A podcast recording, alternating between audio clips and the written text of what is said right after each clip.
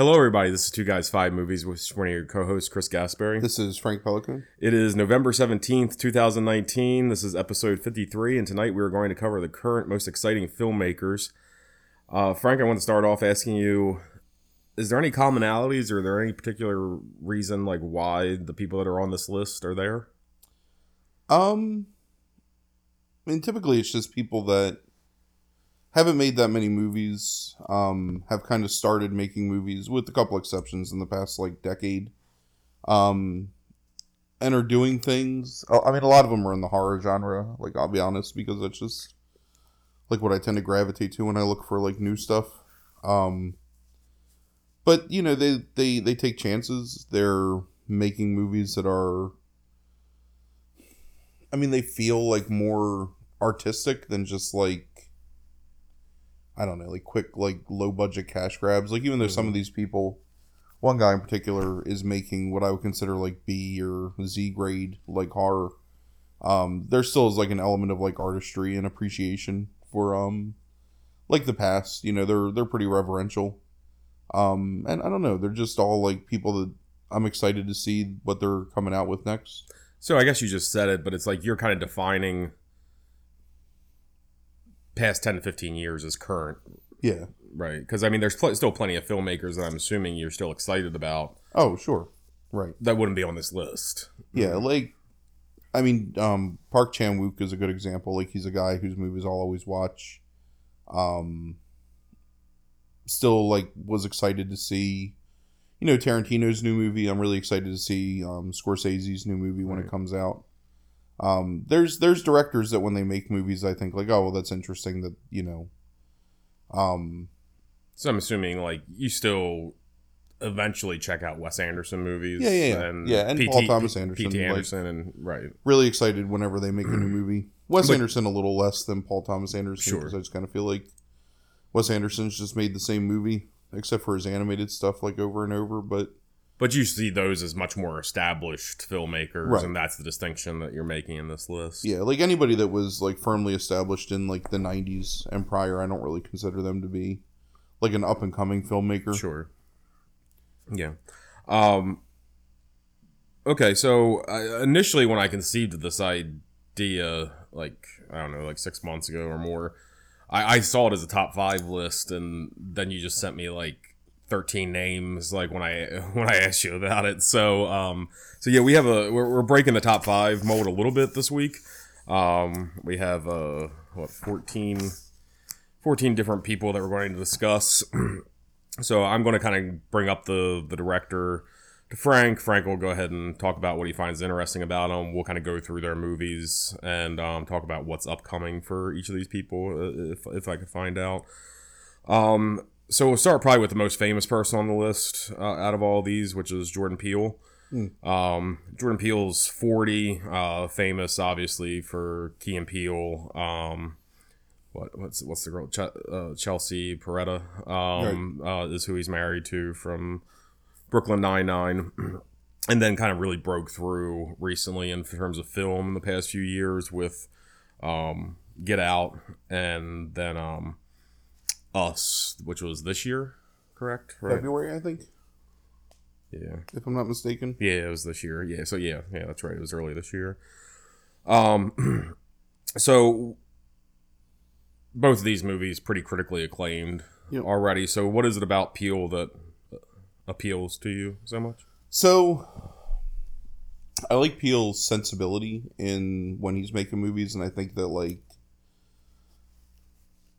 I think that he has the right mindset. And number one, I love the fact that the movies he's making are horror movies because I think that it's anytime that someone can make a horror movie that is critically acclaimed, it lends credibility to the genre and makes it easier for some stuff that may have been like easy to miss because it went direct to video to be more widely distributed and more well known. Um, I don't know that that Peele is necessarily found like hundred percent his like artistic voice yet Mhm. necessarily in his movies. Like I think the Get Out is a fine movie, but not like a great movie. And I think Us is a really good movie that's just shy of being great. But I think both of them have really interesting ideas. I like the fact that he's number one, I mean, you know, cast black actors in the forefront of his movies because that's not something you see in mainstream releases as much. Um, although I guess it's become a more commonplace, but um, still, like you know, for decades, like movies that appealed to like a black audience were relegated to Wednesday night releases or direct to video releases, and Peele brings like this cachet that like gains his films like more more visibility and more like potential acclaim. Um, and I like his socio like political ideas that kind of underlie like all of his movies. Mm-hmm. Um, I kind of find Get Out to be a little like obvious in that respect, but still a well done movie. I mean, but I, I I think that like you kind of see the, the quote unquote twists in Get Out pretty early. Mhm. Um, I think Us was a little more clever in that respect, but I also think that Us kind of just doesn't follow through to the end of its idea. I think it kind of just peters out in the last 20 minutes of the movie and doesn't really let you like doesn't give you the release of like finishing the story necessarily. Yeah, Not that. I mind the ending of that movie. I just Yeah, I I- I mean I I just watched it this week for the first time, um, knowing that we were going to do this. Um, I'd already seen Get Out, but I I, I, I liked Us better than Get Out. Um, I still liked Get Out. I thought Yeah, it was a good movie, a good but movie. but I um I, I liked Us better. And I mean, some of the same things you're saying. I like the fact that uh, black families, like, a black family, was like predominant in that movie. It's like we don't get to see that very often, we've seen it much more in television. I think in the past like 15 years of black actors getting good roles, much more so than um, just having it normalized for black actors just be in, in movies, and th- that was nice. And um, so that's that's always a positive to me, but from the movie standpoint, um, I just I just think that like nobody he hasn't found that person yet. And some people never do, I suppose, but he hasn't found that person yet to tell him like you need to cut this. right. And I think that's like one of the the biggest things with his career right now is he needs somebody to help edit him a little bit. And I, it's not much. It's I've, talked about it before. It's surgical strikes in, in the movies where I think you could cut down ten to fifteen minutes um, off those movies and just get rid of some kind of pointless filler scenes. And I think the the pacing is much tighter. But I agree with what you're saying. Just at the very end, there is like he has really interesting ideas subtextually that you can see, and they're they're interesting, but kind of like just we were talking about Cronenberg last week. It's like I, I feel like it's not fully cemented with plot 100 percent, and um, where I thought Get Out was a little obvious but good. I thought Us was maybe too subtle at times and not really linking up completely with the plot overall. Sure. Um, and uh, but still really interesting, and I definitely see like why you have him on here. Yeah, he has a really good eye for what a horror movie should look like too. And Mhm. like it's it's one of my complaints about somebody like James Wan, who I feel that his horror movies are just too chunky. Like they're just too solid and they don't feel especially cuz his whole pretense is the supernatural. And it doesn't it feels like so I don't know, like thick and grounded in reality. Like none of his ghosts or apparitions have this like ephemeral feeling of like not being there. Like they feel Mhm. like they're physical like presences. And I think that one of Peele's greatest strengths is that he understands like how to film something where it makes you doubt the reality of what you're seeing or it makes you feel like there is something like supernatural or extra natural about what Mhm. you're watching and you know i think that I'm, I'm excited to see like where he goes and i think that he's going to get stronger as a director with every film and again just really excited just from the direction of his filmmaking and his you know really knowledgeable guy about the horror movie industry as well, Well, And- yeah, I saw that when I was looking it up. Like his his movies that he has listed as his top horror movies are Rosemary's Baby, Night of the Living Dead, The Shining, Candyman, People Under the Stairs, Scream, uh, Funny Games, Misery, Rear Window, The Burbs, and then Guess Who's Coming to Dinner. um, and I, I mean that's a really eclectic list it is of, of movies, and and I can definitely see where some of these are, um, absolutely, like influencing the two movies that he made. Yeah, the only one that I don't particularly like, although like now that you've said it, I see the influence is Funny Games. Like I'm Mhm. not a big um Michael Haneke or Hanky, however you say his name, fan. Mm-hmm. Um, but yeah, like that's a good list of movies, and Yeah. also shows that he recognizes movies that feature like black actors in a predominant role. Because you mentioned Night of the Living Dead and Candyman and Sure. um, People Under the Stairs. Right. not that the Candyman is a protagonist, but still, like that's Yeah. Absolutely.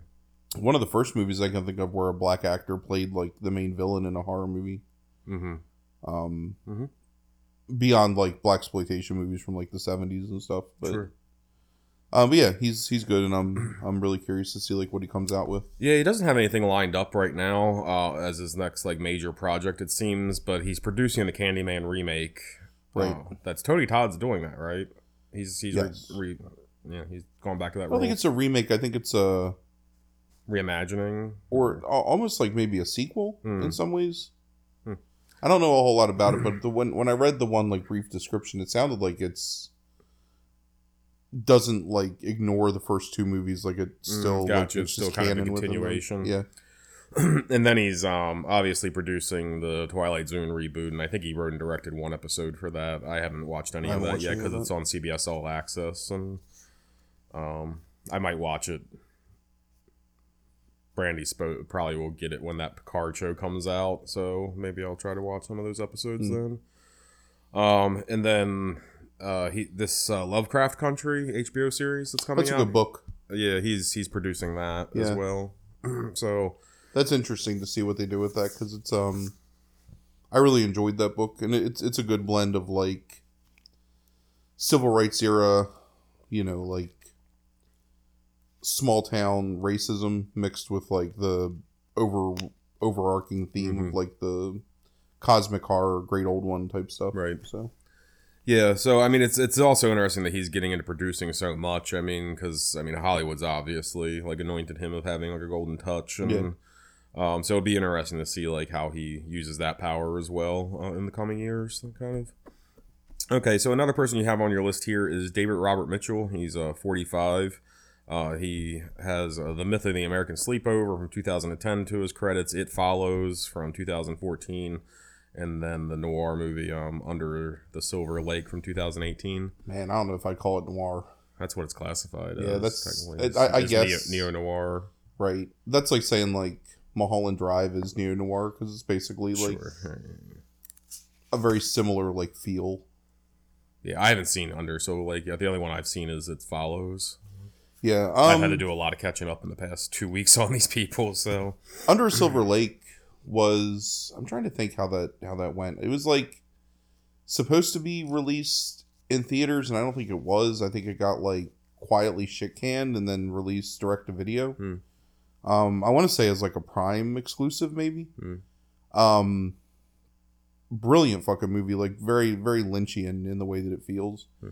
One of the things I like about um, I like about him a lot is that he is really good at like filming things with a sense of like abject reality to him while still like adding odd or supernatural or mystical elements to his stuff. Like i think one of the most effective parts of it follows is the sense that like you're always seeing the villain in the background for like 80% of that movie. And it's not like I don't know, it's not like overtly horrific in the sense that like it's constantly like getting you with jump scares. It's more of like that subtle like there's this thing that's inside of like a space you might recognize that doesn't belong there. And that just gradual like creeping dread. And also the whole like like underlying like subtext of the movie of uh sexually transmitted diseases and basically like Yeah. you're passing along like this curse to another person through your own selfish need to like yeah, I right. I thought that was one of the more interesting aspects of it is that social commentary in the film. I thought it was a pretty effective horror movie. now that it's, I guess it's been three weeks I've been watching a lot of these movies, and um, this might be the one that like I've forgotten the most already. Is it follows honestly. It's a pretty small movie. I can I, I can see. and uh, like I like I remember certain now that I'm thinking about it, I remember it. But it's like it's one of those ones that like when I first said his name, I was like, oh shit, like do I remember like what happens in this movie? And it's like I'm remembering it now. Yeah, and um, is that movie? That movie is very blue. It feels right. It's kind of blue. It's very washed out. Yeah. Uh, but also very dark at points too. Like it's it, it goes back and forth. Like there's a lot of scenes that are almost like overexposed in the way he films them, and like the color just kind of washes away. Yeah, normally we end up talking about these movies, um, like off the podcast before we end up uh, talking about them on the podcast, and this is one that we didn't really talk about at all. Yeah, and maybe that's another reason why I'm having a hard time remembering some stuff. But I remember actually like finding like the main character somewhat unlikable. Um, yeah, I think um, that's. I mean, she's in kind of an untenable situation though too. Sure, sure, yeah. Um, she's trying to save her own life. Understood. Really. Like, yeah, but it's like I, I, I just felt like, um, yeah, but there, there's some really good scenes in there, like you're talking about with like, that's just really just unsettling as you're watching it, like with the slow moving yeah. nature of like the villain or whatever it is, like the monster, um, just slowly coming at people. I wish you had seen Under the Silver Lake because I actually like that movie more than it follows. What do you like about it so much? Like, what is it? Is it like the Lynchian element? Yeah, that you like so much. I can't remember how I described it to you when I watched it. It was like, it's like David Lynch meets I don't know, because there is there are noir elements to it, but it just goes so fucking like off the rails at a mm. certain point, in a good way, and it's like everything that American Horror Story aspires to be, like that movie is, in in in many ways, just in like capturing the weirdness of like Hollywood and the weirdness of conspiracy theorists and people's need to find meaning in like small things where like maybe meaning isn't actually there. Um and then to like the ending, which is just like ludicrous in a lot of ways, but really good. Um, good performance from Andrew Garfield in it. I like him a lot, and I just I I, I love like the Lynchian feel to it, and it actually has some plot twists that catch you completely off guard. Hmm. Many times, like where you're like, oh my god, like I did not expect that to happen. Hmm. Um, and I just like the way it looks a lot.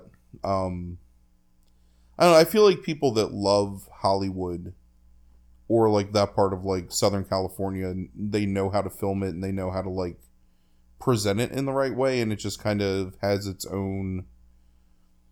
It's sort of like when you watch Chinatown, and Chinatown just like feels like Hollywood from the 40s or whenever that mm-hmm. takes place. Like this just feels like I don't know. It just it, it feels genuine. Like I I, I love the way he films stuff. Do you think Mulholland Drive feels that way?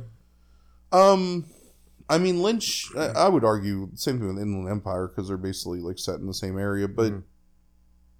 Lynch always always makes you feel like you're being transported to some other alternate reality of that thing. Mm-hmm. Whereas I feel like um, I feel like Mitchell like makes you feel like you're actually in the reality of you know like our world, just with these weird things added into it.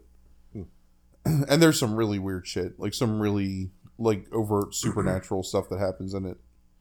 And it's never one of those things where you're meant to question the reality. It's one of those things where you're meant to like just try and understand how that stuff could exist. Almost like uh, if it was a movie about like Bigfoot or I whatever, like um, like cryptozoological things, because that's part of the element of this movie is like these mythical beasts that exist that nobody believes in but are actually real. Mm-hmm. Well, there's one in particular in the movie. Um, and then like it's also a look at like how wealth allows you to do pretty much whatever you want and um, how some people are always going to be like outliers on looking into the you know the world of the wealthy and like no matter how much you try you can never really like win in those environments. But it's um it's good. It's a really good movie. Yeah.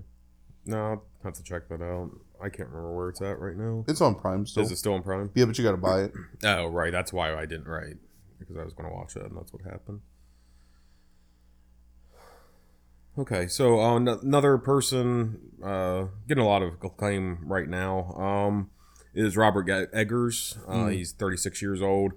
He has The Witch from 2015, um, or what? What did you say? Pe- some people are. It's it's like for a long time, people will call it the Vivitch Oh, because, of the, stylized W being the two Gotcha. V's. Okay. Right. So The Witch from 2015 and then Lighthouse that just came out a few weeks ago.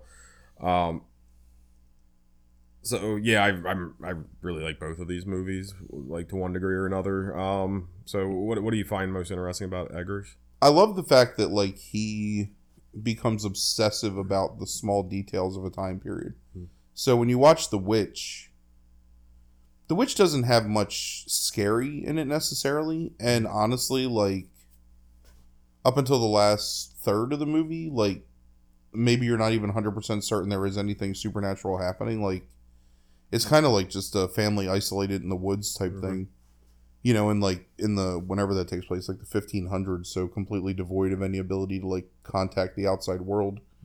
Um, but the way it looks and the way it feels, like it, it, it I mean, he directs these period pieces that are, I don't know, just so like accurate. Like the lighthouse, the way they talk, the way they interact with each other, the way the he films the interior shots and the exterior shots like it feels like a lived in like world but he's got an amazing eye for like um shot composition um Mhm. he does a fantastic job framing people against the background of nature to make nature feel like more imposing Absolutely. than it would be otherwise. Um, and he's really good at building an internal mythology that he doesn't beat you over the head with someone explaining over and over. That he makes you kind of discover. And sometimes, like in the case of the lighthouse, like he never tells you anything. Like it's all Sure. like assumption as to what's actually happening in that movie and what the end result and point of the movie is. Mhm. Um, I the more I think about the lighthouse, the more I like it. more it. I like it. Yeah. Same Um, here. I was kind of shell shocked coming out of it. hmm We had a weird experience because we watched this movie together at a local theater, and um, we had a weird experience because, um, they, so the it's a it's a flat ratio picture, so it's basically like a square, um, as opposed to anamorphic or scope or whatever, which stretches out across the whole screen.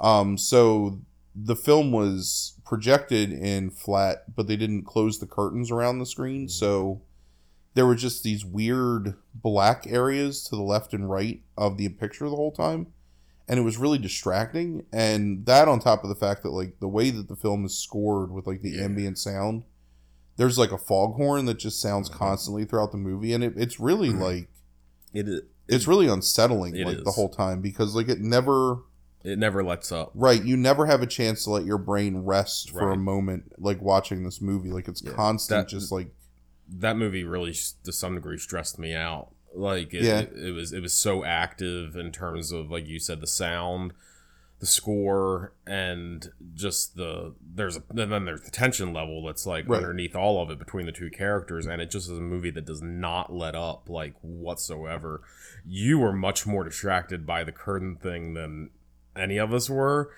yeah and I'm- that's partially i think it's partially because you work in a you used to work in a theater right and just being a like a projectionist for Right. such a long time like knowing what it's supposed to do and then Sure. wondering at some point like is this on purpose like is this how he wants the film to be shown like to make it even more like uncomfortable of a movie going Uh-huh. experience and the theater we saw it in I, i'm not a fan of the seats. I mean they have the reclining seats but they're just a little off. Yeah. Like on a comfort level like it's difficult to get a good a good viewing angle while still being comfortable in your seat. Like you almost Yeah. have to like sacrifice like the curve of your back to actually look at the screen full Mhm. on. Um so that's annoying too. But you know i mean i but i don't know. I, I i love his visual aesthetic. I love Yeah, the, the thing about nature, I hadn't really thought about how both both of those movies, because I, watched The Witch like whatever four or five months ago now, but I hadn't thought about that, like how how well he does use nature as as as as as influencing the movie in some way, like the isolation in both instances. And I love how they're small. Like Right. the, the movies are very small. It's like what you got four characters in five in the witch well with the baby, right? Oh, there, then the, there's the witch. twins the mother father and her Oh right, yeah, okay, yeah. So it's fine, yeah. Um, and then you have two in the lighthouse, which I think is even more impressive. Um, like just the fact that No, like six. It's her, the older brother, the twins, the mother, the father, and then the baby. and the baby, right? Yeah. Um, I didn't know if you were counting the baby or not, but I forgot about the, the there was two of the twins. Um, but I like Defoe and Pattinson in that movie are like lights out both of Right. them. Right. They're both amazing performances. Like Defoe's performance and some of those soliloquies that he has, those monologues are insane. Like what he's able to do, especially with that language. yes. Um, so I mean, I think he has. I mean, not only is he casting, I think good actors that like are really into the roles, but it's like, I think he probably is from what little sample size we have. I think he's probably really good with working with those actors in terms of directing them. So uh, this guy has just from the based on those two movies, this guy has a lot of promise. I Yeah. think. he might be like the most exciting director to me on the list. Or he's like 1A to another guy's 1B. Um but yeah, like again, like I like just same thing with Jordan Peele. Like I love the fact that like he understands what makes a movie scary and understands what makes Mhm. a scene effective and is married to the idea of making good horror movies Right. even though it's difficult to call the lighthouse a horror movie i mean the lighthouse is more of like a surrealist like Psychological psychological thriller maybe right, or thriller, something i don't know but like there's definitely horror elements to it to me it's much more in the vein of something like repulsion that we talked about Sure. like last month than um, anything else but it's, it's still like a psychological horror to me. Right. The the, the witch is like straight up horror Sure. especially in the last third of the movie. But also has us so psychological elements as too even if it is, ends up being supernatural or something you know um but yeah it's it's um he's he's he's a really talented guy. I'm i'm, I'm i agree with you. I'm really interested in anything that he does. Apparently he's um looking to do a movie called the northman uh which is a vikings re- revenge saga that's set in the 10th century that's pretty cool um, So- so it looks like I don't know if there's gonna be any supernatural elements there or not. Um, so it'd be interesting to see if he does move away a little bit from that and just what he's gonna do if it's not horror related and it's more of like a action. But I can't see him not adding some of those elements into something at this point. Yeah But yeah, I can think of like 10th century like Vikings. I can see like the elements and stuff like that. Like I'm assuming the nature will again Right. probably. grimy and gritty and bloody and hmm Yeah. cold Sure. yeah Yeah. Uh, that's that's that's pretty exciting Yeah. okay. Um. So you also have uh, Taika Waititi, um, who's 44, uh, and he had uh, What We Do in the Shadows in 2014. Then he directed Thor Ragnarok in 2017, and then Jojo Rabbit this year. Uh, i haven't had the chance to see jojo rabbit yet but that movie looks insane yeah, that, no, I saw the trailer and it's um, yeah, it's it's interesting. Um, I, but uh, what I, I'm assuming it's uh, mostly what we do in the shadows, right? Is, oh, but also thor ragnarok sure, I know you like that movie a lot. We talked about it on the Marvel kind of retrospective, and I know that's one of your. Yeah, it's one of my favorite Yeah. of the Marvel universe. I, I think it's one of the more. I mean, look, like all those movies are driven by their plot and how their plot interacts with whatever, like the rest of the Marvel universe. Mhm. But there's a lot of like interesting. Number one, he understands comedy well in the Mhm. context of like a film. Like he's good at like putting in moments of levity that don't feel like because part of the problem with the Marvel movies to me is that they have those I don't know like joke moments that seem to undercut like Mhm. sometimes the tension of the movie or just kind of like take you out of it and I, I think the Star Wars movies are guilty of that as well um whereas it felt more earned in Thor just because of the way that like Yeah, I agree. The setup and the way that like Thor's character has been portrayed and, and Hemsworth's portrayal of Yeah. I, I thought that Thor. I thought that movie and um the Guardians movies are the ones that were the most the comedy came about most naturally. Yeah. Like yeah, which is why it's interesting that they're pairing those characters together now. I guess going forward. right. Um, what we do in the shadows is really good vampire movie. Um, vampires in a carnival. It's it's just really well filmed. Um, actually spawned a series that's out now that I haven't watched yet. Um, I don't know if he has anything to do with that. Mm. Um, but I like you know like I I really wanted to see Jojo Rabbit before we did this podcast, and I just didn't have the chance to go, or was too lazy. I guess is probably the more truthful admission. Um, but just like the trailer of that alone, like the fact that this guy that's been attached to a movie that made hundreds of millions of dollars can make something as weird.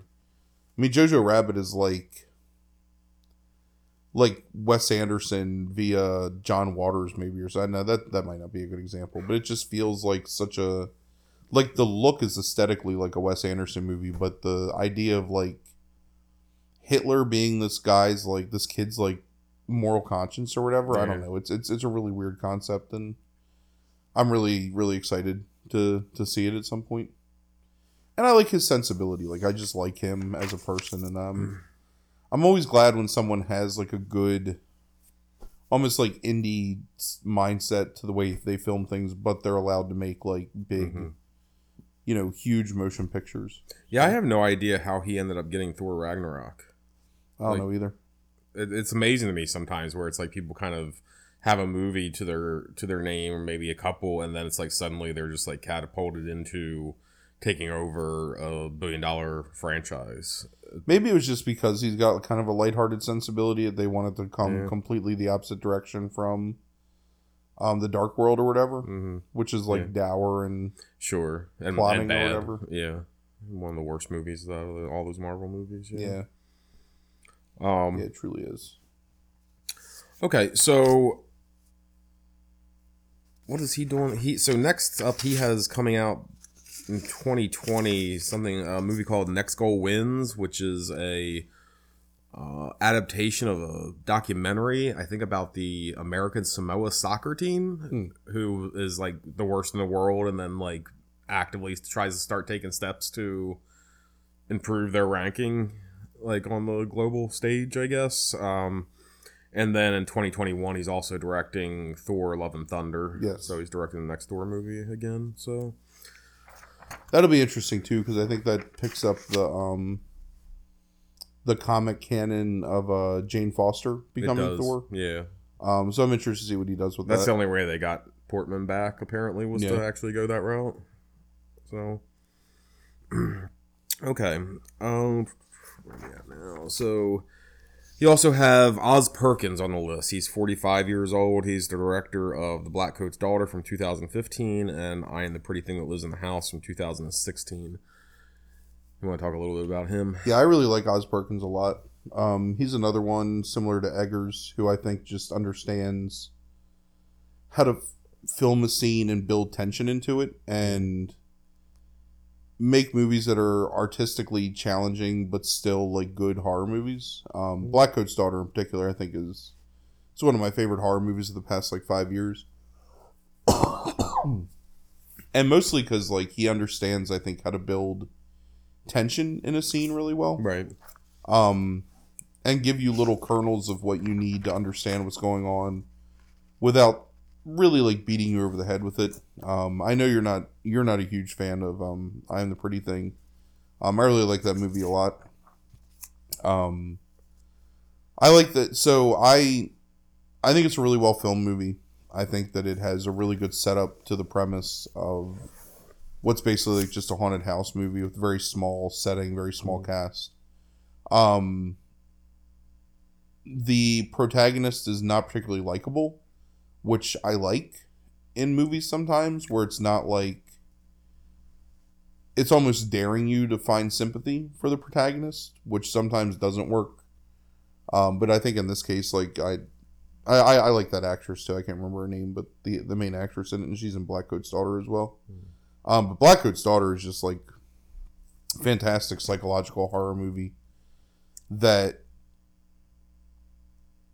may or may not have any kind of like supernatural implication and by the end you kind of feel like it probably doesn't but then like you still aren't sure if it kind of borders like teeters on the line of like is it a possession movie? Is it a i don't know like a psychological horror movie about like psychosis and depression and just the way he films like this small school with like the snow in the background and I guess I'm not too worried about spoiling anything here. Uh, just to comment on that, I took it as, and I really like the Black Coat's daughter a lot. I, I was, I thought it was a really unique story, and I won't like necessarily ruin the twist of it.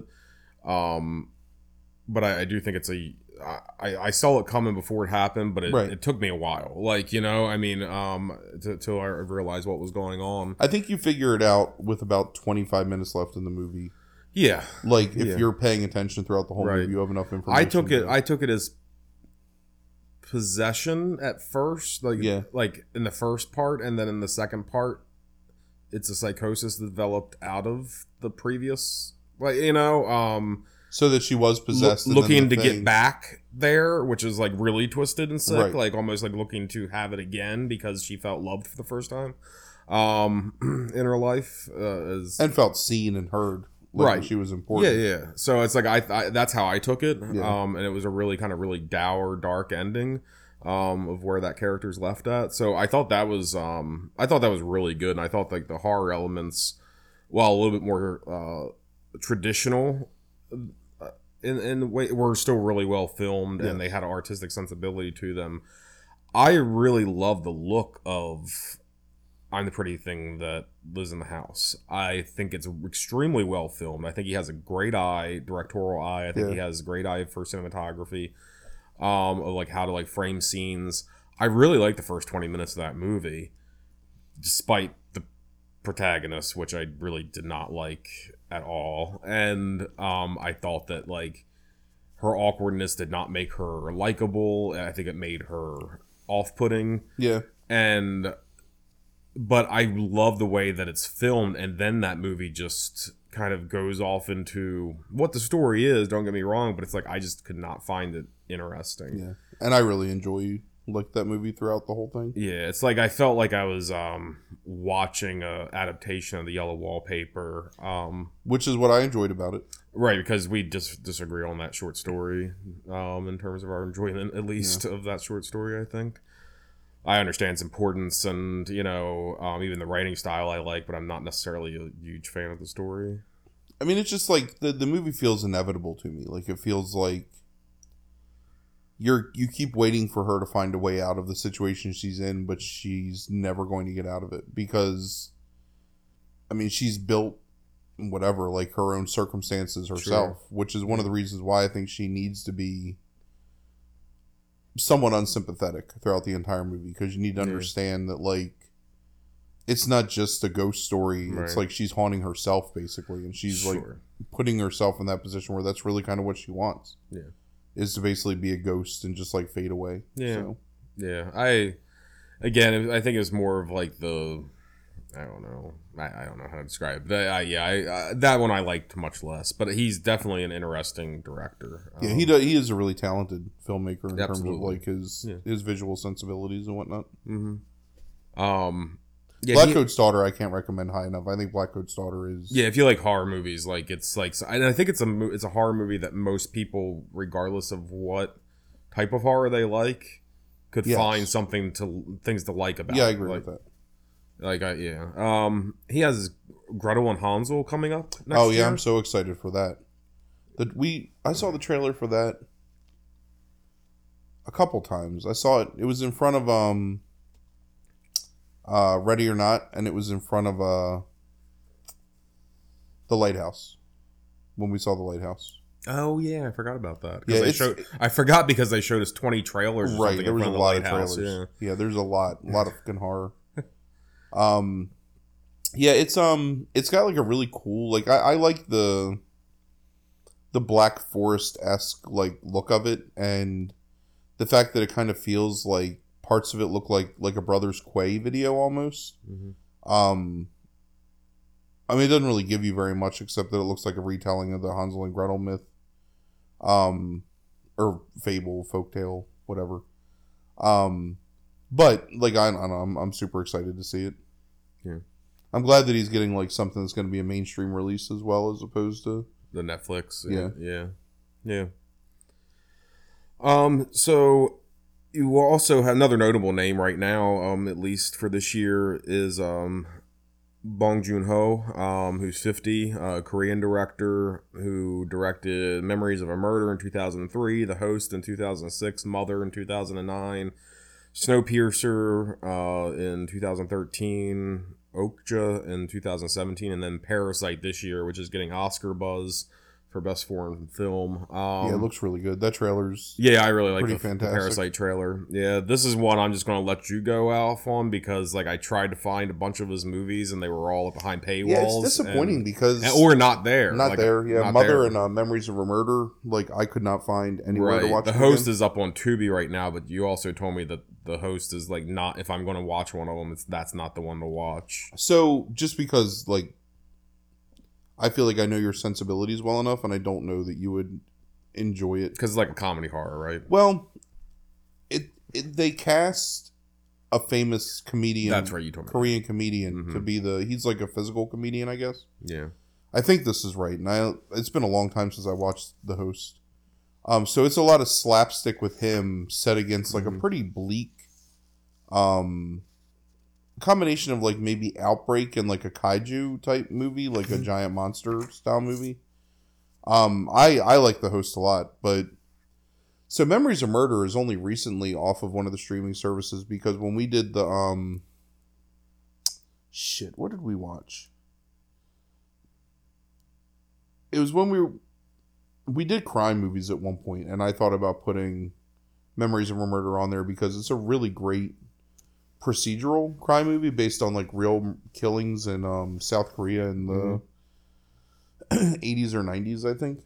Um, and really like just bleak because like it ends with them not solving the murders and the murders have never been solved, I guess. Um, but just showing like this the bumbling nature of like provincial cops who don't understand procedure and this young like detective who wants to do things the right way kind of the same feeling as like um citizen x Right. Yeah.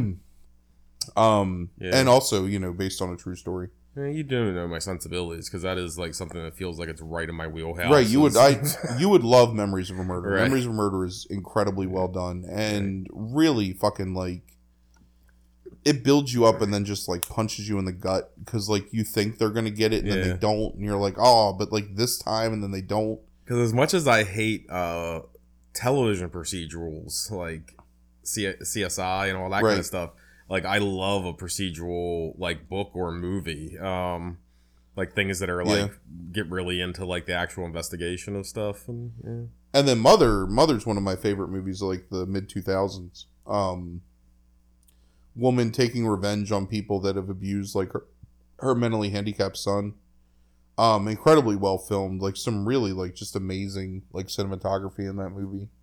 Um and the great performance in the main actress. Um i like snowpiercer a lot. Like i think snowpiercer is a pretty visually stunning movie. Um it's maybe a little too I don't know. Do you remember the episode of Battlestar Galactica where they're like, there's all of a sudden like a mining operation like on the ship? Yes. Yeah, Just, it's- just like there's the episode where there's suddenly this underworld gambling Right. den too. Yeah. They, they, so it's kind of like that. That's like the premise almost that like there's this train that continuously cycles around like the I I, I can't remember what continent they're on. Um, and there's the haves and have-nots and but it's really well filmed. Um, the one is an animated movie that like set all kinds of records in South Korea for like all kinds of box office records. Um, I've never seen that one, but I almost didn't include him because he's been making movies for so long. I mean, he's coming up on 20 years now of like making movies, but I think that at least in this country, he still is kind of on that borderline of being like sort of unknown. That Mhm. he's somebody that, especially with Parasite coming out, I think it's really important to get people like to to recognize his name and understand that that's probably going to be a really important movie to see this year. Right, And because that's getting a theatrical release in America, right? Like I mean, that's why they're Yeah. tr- that's why they're showing a trailer, right? Yeah, I can't remember when it comes out. Yeah, I don't think it comes out until February actually, but it's Mm. like a limited release in December. I think gotcha. I might be wrong about that, Yeah. but I'm I'm pretty sure when I looked it up, that's what I saw. Yeah, I thought the trailer looked pretty interesting. Um, but yeah, I, I wish I could have found one of those other movies that you mentioned. Yeah. Um, I'll definitely watch them if I they become Yeah, me- available. Memories of a Murder for you specifically is the one that I would say you'd want to see. but Mother, you said, is like The Mother is so good. yeah, Mother's heartbreaking too, and it's just like I don't know, man. There's some there, there there's some great shit in that movie. so that's the one that like if if you recommended people want to check out something Yeah, if- from him. but I also think like I I think if you are okay with like a little bit of comedy in your horror and you like like monster movies, The Host is really good too. Yeah, That was The Host is the first movie of Memories of Murder is the first movie of his I saw, but I didn't know who he was. Sure. And I had no idea. well, he only has like one or two before that, I think. And then Mm. the host is one that was one of those like DVD releases where I was just like, oh, like it's got some Asian dude's name on it. I'm gonna go ahead and buy it. And so it was like a complete surprise to me. And it wasn't until like I watched Mother like the next year that I was like, oh, that's the same guy as like these other 2 Uh-huh. movies. Um, but Yeah, yeah, those those three specifically are, are amazing and all all are, Yeah, wa- are he- worth he's watching. definitely the uh, one that's been in making movies the longest out of all these people um, overall. Yeah. And um, I think he's also maybe the oldest um, as well. But or- yeah, he was hard to put on the list. Because again, like I thought about putting like Park Chan Wook on the list, but I mean he's been making movies for twenty five years now or whatever. Yeah, yeah, 20 close to, plus to years. twenty years, yeah, roughly. But yeah, and he also is pretty prolific as well. He like he has like uh like 10, almost ten movies to his Yeah. to his name. And he's had movies that have been remade in English, so it's kind of Right. hard to. Yeah, yeah. But uh, Snowpiercer is on Netflix if anybody's interested. Snowpiercer is worth watching if, Yeah. if you have time. I, I enjoyed that movie. Okay. Um. So another director you have on your list is Ari Aster. Mm-hmm. Uh, one of the younger ones on the list. He's 33 years old, and uh, he has Heredity from 2018. then Mid- Hereditary. Hereditary. What did I say? Heredity. Oh. Hereditary from 2018, and then Midsommar from 2019. Yep. Um. so, yeah, I've only seen the first of these movies. Um, Hereditary. Um. Midsommar's difficult for me to talk about because I I love the way Midsommar looks, and I think that the first sixty percent of Midsummer is fantastic, and then I feel like he gets too lost in his own. I don't know. I it's it's hard to explain. Like it's just like it like builds to this point and then it never pays it off in some ways. Like it gives you little hints of things. And upon like its release on video, like people have found now that there's a bunch of hidden stuff in it. Like there's a bunch of faces and figures and stuff that are in the background. And the idea is more or less like a young girl like coming to terms with loss, basically. Um but he's uh, hereditary specifically like is one of my that's another one that I just think is one of the greatest horror movies. It's interesting that you describe it like that because I thought Hereditary the same thing was going to happen what you just described, where it was like there's these hints that like aren't going to really really pay off, and then the whole thing in the last fifteen minutes goes fucking insane right, and pays and pays everything off. Right? Yeah. So, but Hereditary is another one where if you watch that movie, and I've seen that movie four times now, I guess. Hmm. Um, there are subtle things all through the movie where you can see that there's these figures like watching this family Mm-hmm. and kind of like moving events in their own direction. Mm-hmm. Um, I I love that kind of shit. Like I love the stuff in the background. I love when a director is so invested in the story that they're like giving you like extra layer upon layer and not just telling you a story but like building like an undercurrent to it. Um but it really is about like the dynamic of you know, I mean the the framing events of the movie are like the death of, you know, the fa- members of the family like starting with the Mhm. grandmother figure and then like pretty much every member after that except Yeah. for There's the one son. That that movie. I was laying down on the couch watching it. That that movie had a moment with one of the deaths that made me literally the first time I've reacted like that in a long time to a movie because I'm not I'm nonplussed most of the time with movies like Yeah. I'm not shocked made me stand up like like shoot up like out of there because I was not expecting it Yeah. um and yeah like that like and anybody that can do that to me like um is, is somebody that I'm interested in. So there's a couple deaths in Midsommar that are like that. Yeah. There's one particular scene that lasts for about 15 minutes that's so uncomfortable and it happens about halfway through the movie and when it happened in the theater I was like legitimately like like excited for the rest of Mhm. the movie. I was like, "Oh my god, this shit is amazing." Mm-hmm. And he films the movie really well. Like it's beautiful because it's these bright colors and it's in this village in i guess it's sweden or norway or something. Um bright colors and bright sun you know because that's the whole premise is that's like Remind him, it reminded me from the trailer at the beginning of Ron. yeah there's a lot of that in it a lot of that look. Um it's just again like i just feel like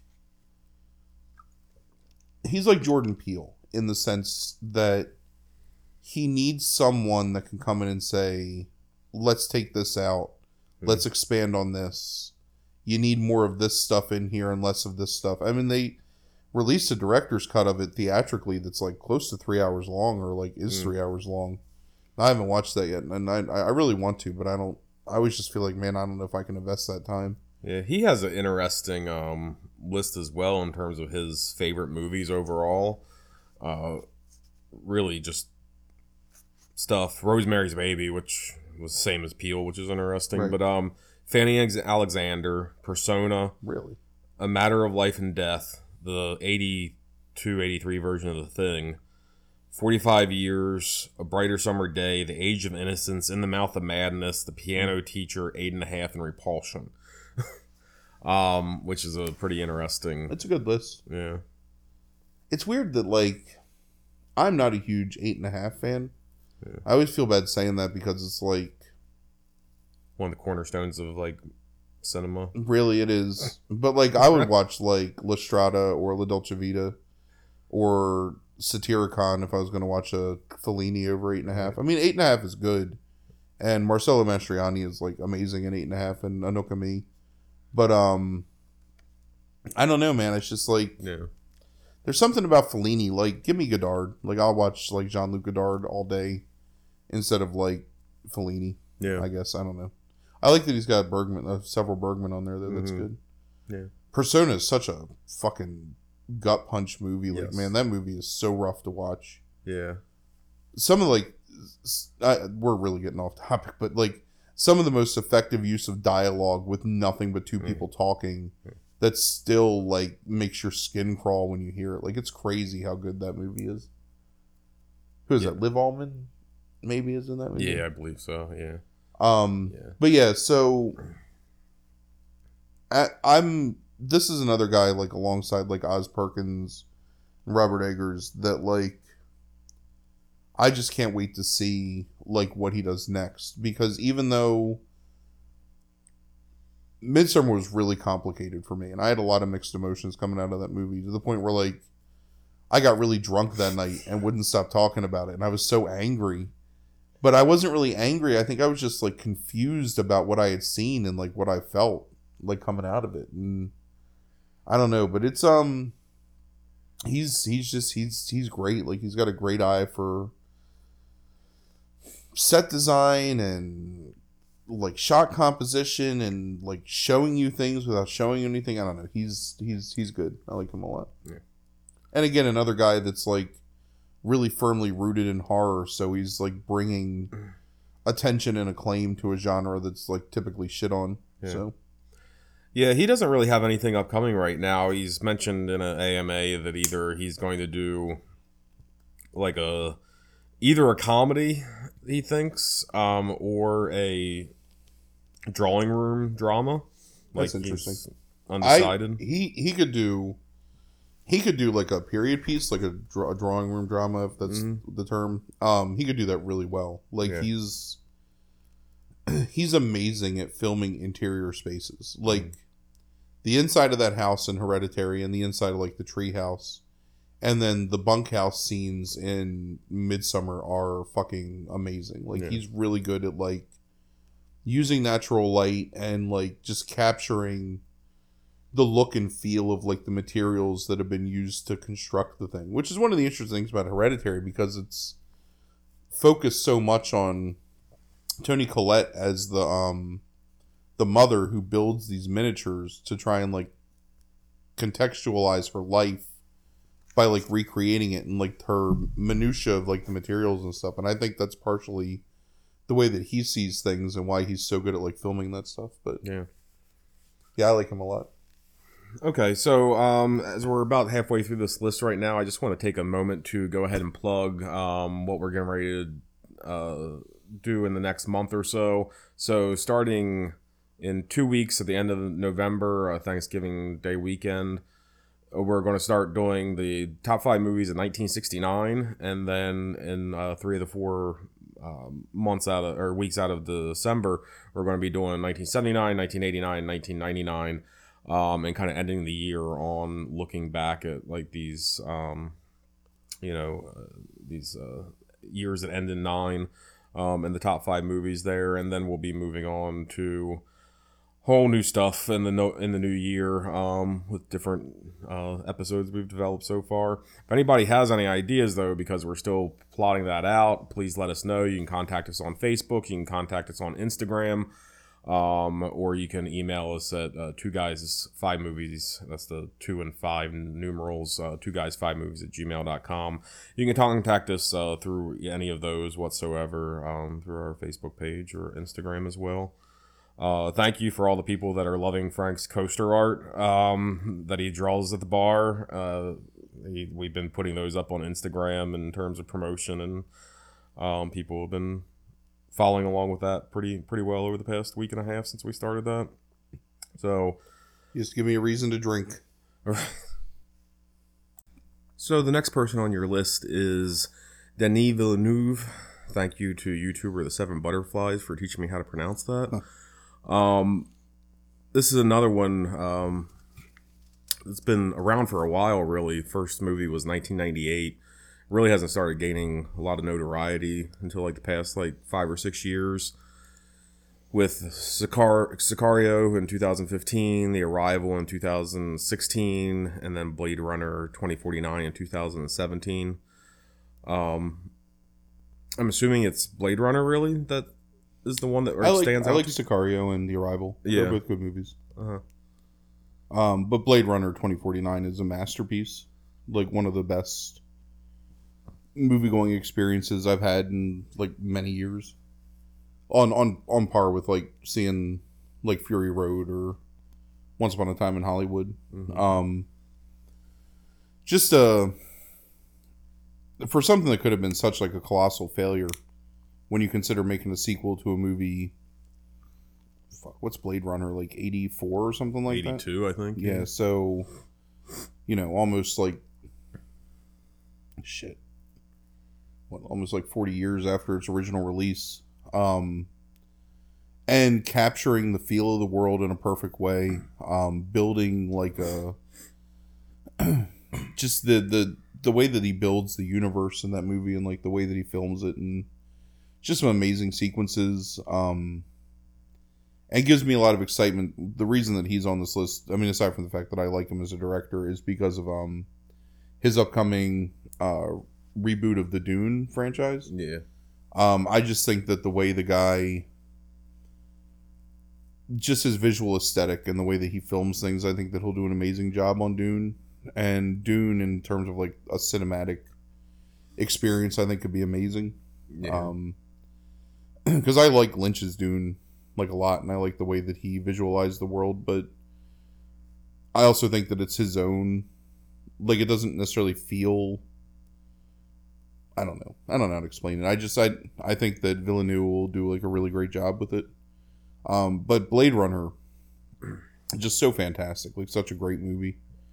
Um, the quickest. I mean, how long is that movie? Like two hours and forty five minutes Something like that, yeah. like the quickest two hours and 45 minutes maybe that i've ever sat through in a theater like it just flew by like it felt like that movie took no time at all Yeah, I didn't bitch about it.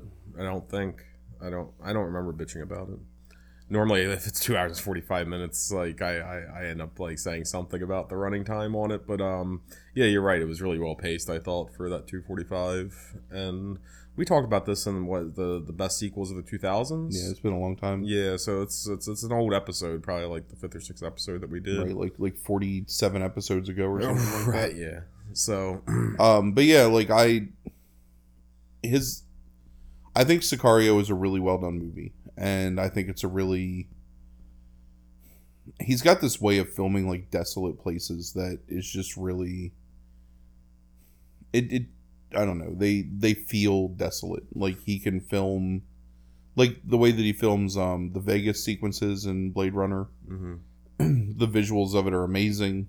Um, the way he films the like the closing sequence, basically like the fight in the car in the rain and like the aqueduct or whatever. That's just the way the waves. I don't know. It's just it's he's so good at like you know like from the conception of like a scene to like the realization it's just Mhm. he's he's really fantastic and i'm super excited to watch that dune movie Yeah, I would normally not be excited about Dune at all, but after seeing Blade Runner and what he did with that and how I thought he was able to craft a new story but while still paying homage to the original movie and capturing that mythology makes me think that he can actually adapt Dune Yeah. effectively.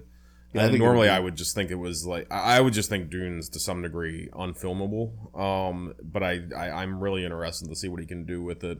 The casting decisions that he's making so far are really good, and it makes me think that he understands those characters. And I'm not like a big Dune fan necessarily. Like I like the first three books, and then I I was told to stop after that, and I never read anything beyond those. But I I liked all those well enough. That story of Paul Atreides.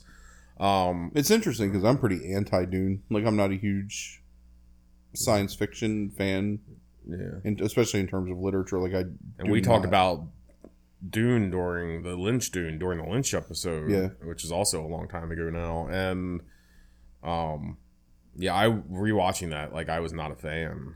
Like, I just I I it, it kind of reminds me of I don't know, like, not at all plot wise or anything, but the aesthetic reminds me of like Tron mm, in the sense of just like a very Art Deco yeah, look at like that kind of stuff, and I, I'm I'm I'm a sucker for that yeah, in a lot of ways. But yeah, I mean, I I I don't know. I, I think it'll be great. Okay, so next on your list is S. Craig Zahler. He's 46 years old. He, um, director, novelist, musician. He kind of does like a little bit of everything. His movies are Bone Tomahawk, which we talked about in the Best Modern Westerns episode um, from uh, the winter, I think. Yeah. Um, it's probably in the 20s, episode 20 something. And then um, that's 2015. Then Brawl in Cell Block 99 is 2017. Then Dragged Across Concrete was 2018. And then he, I just found out from you the other, like one of the last month that he wrote The Puppet Master, The Littlest Reich in 2018. But he did not direct that, he just Uh-uh. wrote it. Um, so yeah, like what do you have to say about Zahler? Um, so this is a guy where like I really appreciate like his multimedia presence or whatever because I think he's a fantastic novelist. Um, I've read two of his books. Um, oh shit, I can't even remember. A Congregation of Jackals and fuck, the one with like the rescuing the girls from the prostitutes den in Mexico. I made you read it. Right. And I I initially like put the book down and wouldn't read it and then I finally finished it like Yeah. a month later I think or 2 months later but um I can't because remember what that book is called now. cuz you wouldn't you didn't warn me about like the the the dog like the dog death like Yeah. the, the gratuitous dog death like in the book and like so I was angry at you and then and then I eventually finished it but yeah Um, but as a director, he's he's great. Um, and even like his script for that Littlest Reich, not a good movie. I mean, it's a puppet Mhm. master movie, so it is what it is. But Mhm. like the script, like shows an understanding of like character development and just having the characters say small things that like imbue them with a sense of humanity. They're not just like props, which is of the failing of a lot of like Z grade horror movies like Puppet Master. Um, Bone Tomahawk, one of my favorite movies of the past decade. Um, one of the best westerns ever, I think. Um, especially from like the idea that it really is a horror movie, but it also really works as just like a standalone like western film. Um, and Dragged Across Concrete is maybe like 15 minutes too long, but it's still a really good, solid like neo noir um, crime thriller. Um, great performance from Mel Gibson in it. Just really solid like crime movie. Um, and I like the fact that he can like number one, anybody that in like likes the western genre is okay by me. Like I wish there were more westerns because I love westerns.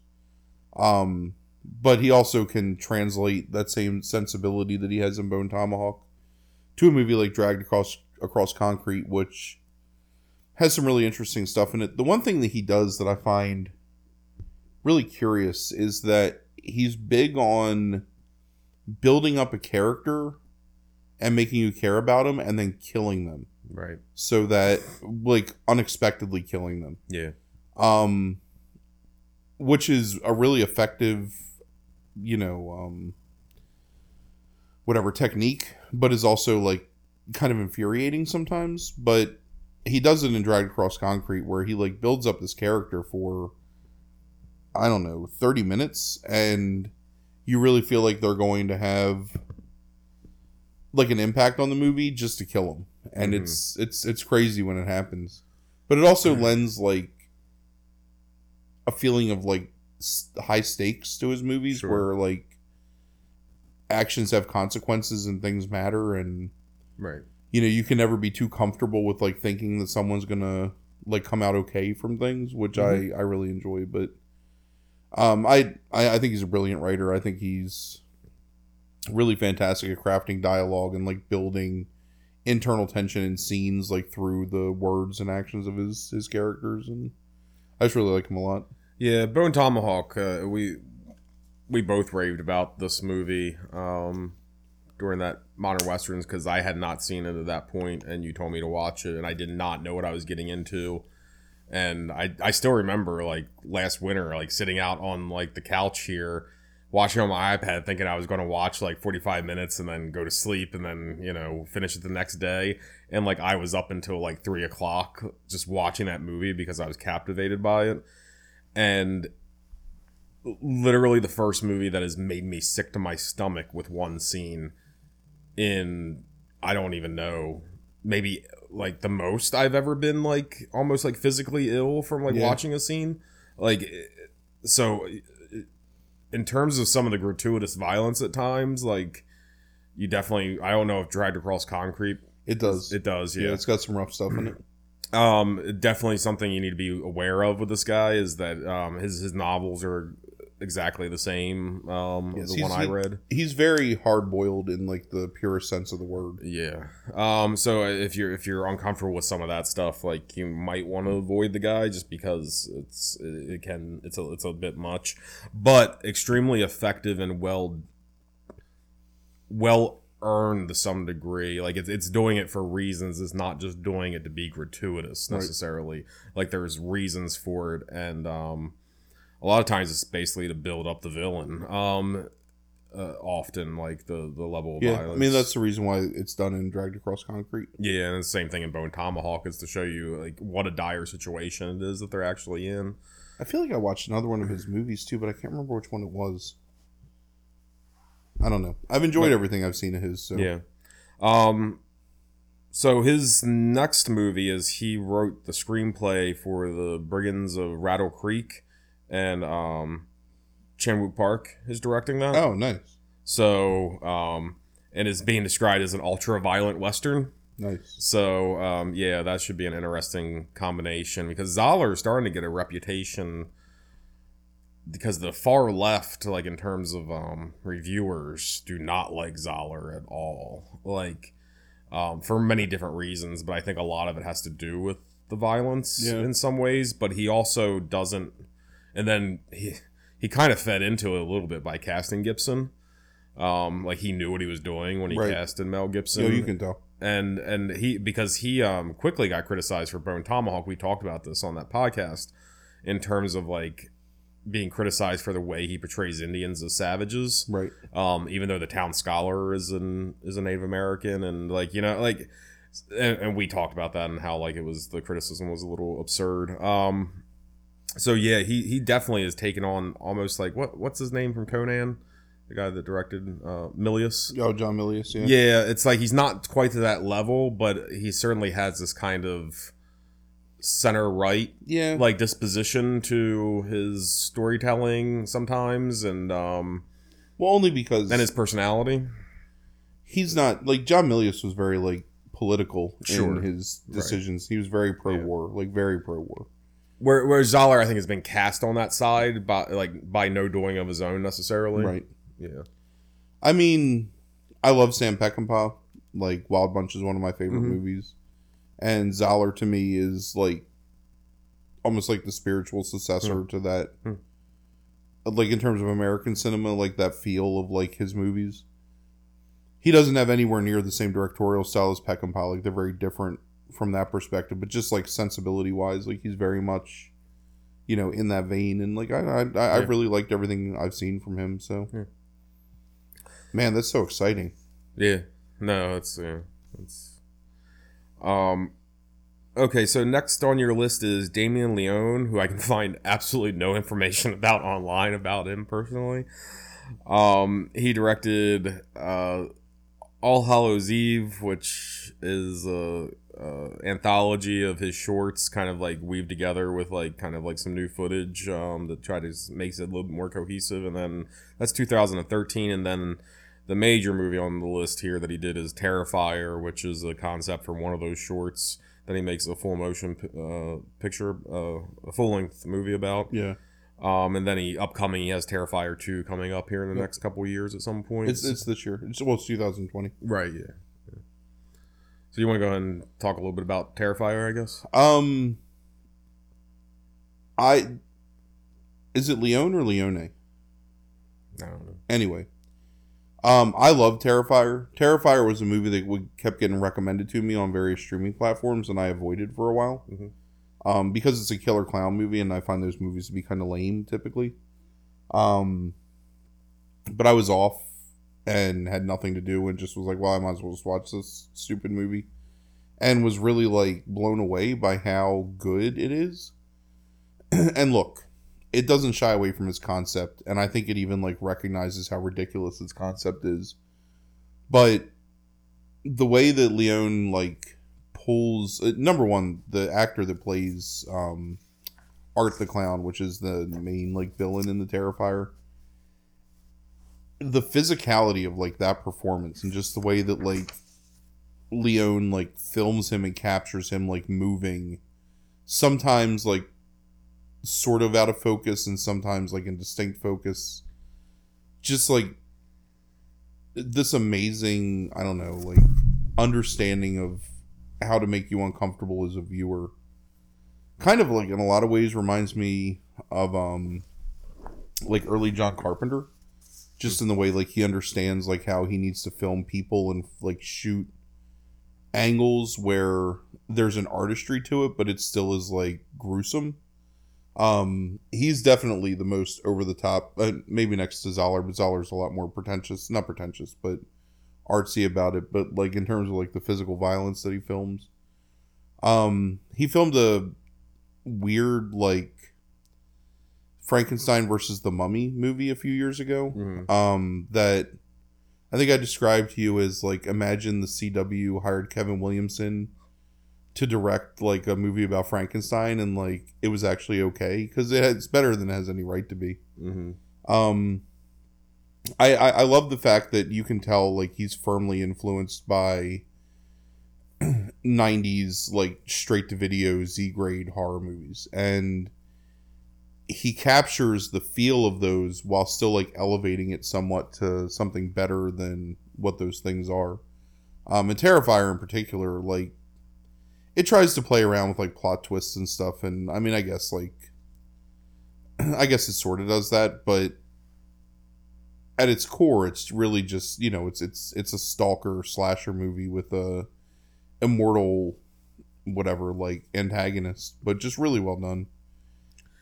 Yeah, so the Terrifier was much better than I thought it was going to be as well. Even though you told me you thought it was good, I still didn't believe you because it was a killer clown. Right. And I think that I think the concept of that that clown, like the way he looks and stuff like that, is really well done and very menacing. I thought that some of the plot elements were silly, but that's probably going to come with any kind of stalker Yeah, again- type thing. And again, I'll warn people that there is some there's violence in here that borders on like the torture porn type stuff right, at it's, times it's it's it's highly gratuitous. that um that is that is not there to me for effect other than to just be gratuitous violence. Um, it's not it's not like Zahler, uh, but but that is there for pe- like because Terrifier's on Netflix. It's really easily accessible right now, and um, but I thought from a filmmaking standpoint, like yes, the guy definitely has a keen sense and understanding of like how to film horror, and I don't like slasher movies. We've spent 10 months determining that overall I don't like slasher movies that much. Um, I like Halloween, but like most of them I don't like. And um, I thought this was really effective overall. So I mean, yeah, I'm he's filming on DV like for all this stuff, which gives it a certain look that um could be better. I think like I mean it has a certain effect that air that uh, that that makes it a little bit more realistic, I guess, filming on Yeah. digital. But at the same time, like um, there's some things on digital that just look like shit. Um, Right, but I mean, again, I I believe that's on purpose and and, a, and an homage to like just a certain era of. I think that's probably true, but it's like, um, but yeah, I mean, it's it's a, it's a yeah, he's he's he's he's talented. I'll I'll give him that. Um, even though I know I can find nothing about him. Yeah, Terror. So All Hallows Eve, he made two short films in 09 and 11, maybe. Yeah, And then All Hallows Eve takes those two short films and interweaves them through a bookend storyline into like a really fractured like narrative. I mean, it's it's it's not a good anthology movie, but it's it's a horror anthology. They're all kind of like mm-hmm. that for the most part, except for the rare few that really kind of like rise above, like Trick 'r Treat or whatever, which is better, or like one of the first VHS movie, which is better in terms of its like external narrative. Um, but like you see flashes of brilliance in it too. Like you can see like where he's Sure. like what he'll eventually hone into like Terrifier um through those movies. No, you're absolutely right. I mean, I, I bitched about that to you the other night as I was watching it on Tubi um because All Hallows Eve is on Tubi for free, and so is um the other one you mentioned. The Frankenstein versus the Mummy. Right. So they they're on Tubi for free right now, but um I watched All Hallows Eve and I was not a big fan of it at all. Yeah. But um I like the stuff with that character, the clown character that in the one short because it was just kind of similar to Terrifier, but you see you're right, you see glimpses of of, of what his strengths are, I think, as, Yeah. as a horror director in that, and um, I just wasn't a fan. I mean, I've watched the some- other shorts. I was not a fan of. Like, I've watched so many of those movies that when I find one that's got like kernels of brilliance, like I'm still impressed. I have a feeling that it's like I could appreciate the guy as a director. It's like depending on what he does after Terrifier, after he d- finishes up and tries to do something different. It's like depending on what the story is. I Yeah. feel like I could dislike what he's doing. I'm interested to see like where else he goes. Sure. If Yeah. he's just a one trick pony or if there's more to him than that.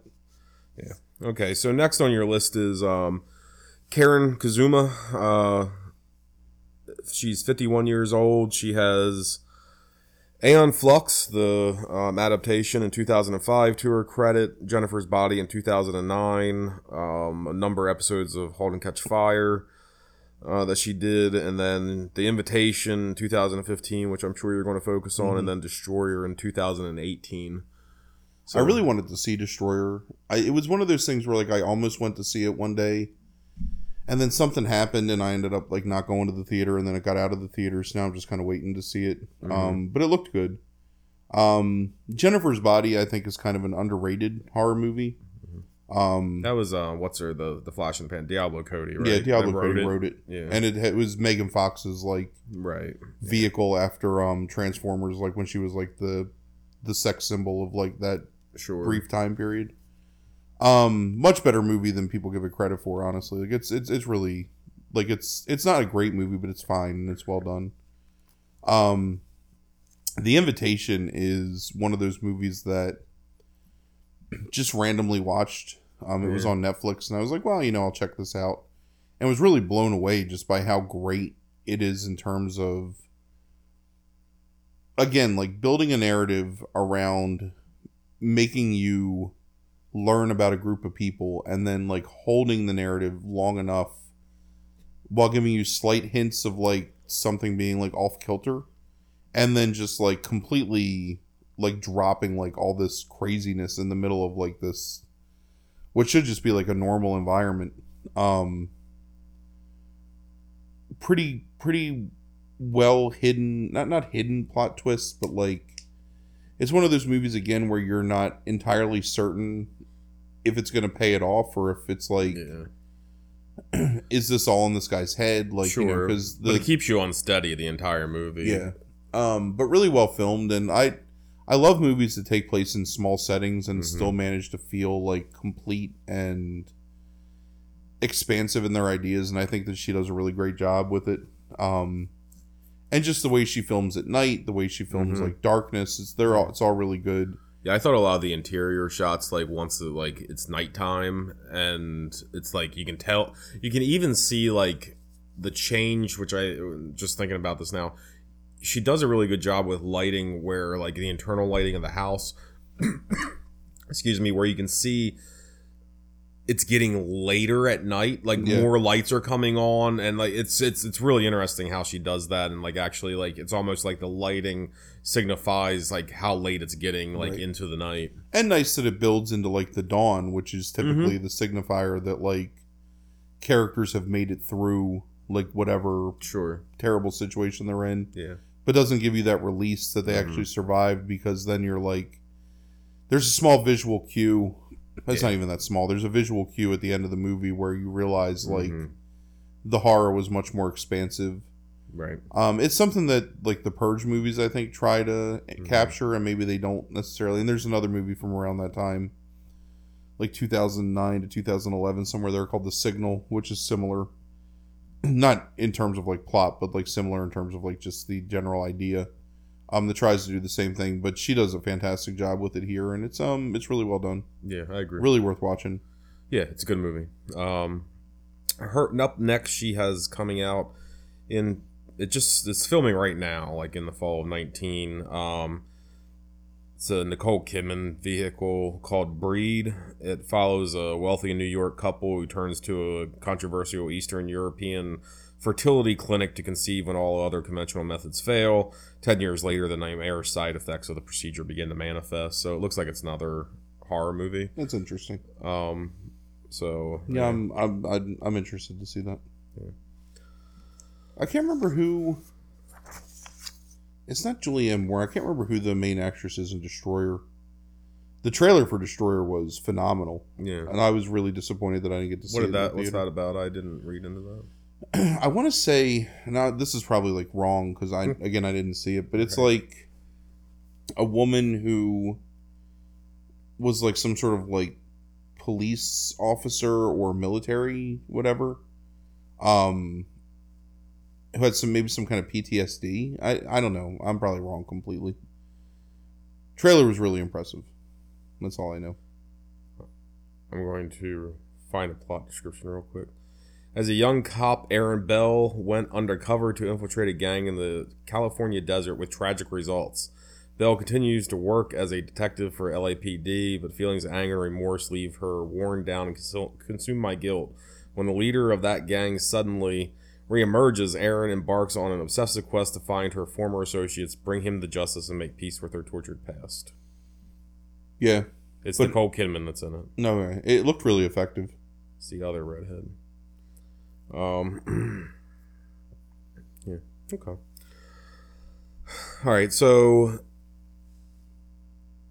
you also have uh, Jeremy Saulnier. Um, he's 43 years old. He has Murder Party from 2007. Uh, to his credit, Blue Ruin from 2013, Green Room 2015, and then Hold the Dark um, from 2018. I haven't seen Hold the Dark. It's uh, I have next to it written Netflix supernatural nature wolf shit. Um, so I must have oh, looked it right, up. right. and- Yeah, I, I, it, it's on my queue, but I just haven't watched it yet. Yeah. yeah, it feels like a movie that I have no interest in. Yeah, I think that's why I haven't watched it. Mm. Um, Murder Party is a fun. It's really short. It's like like seventy minutes long or something.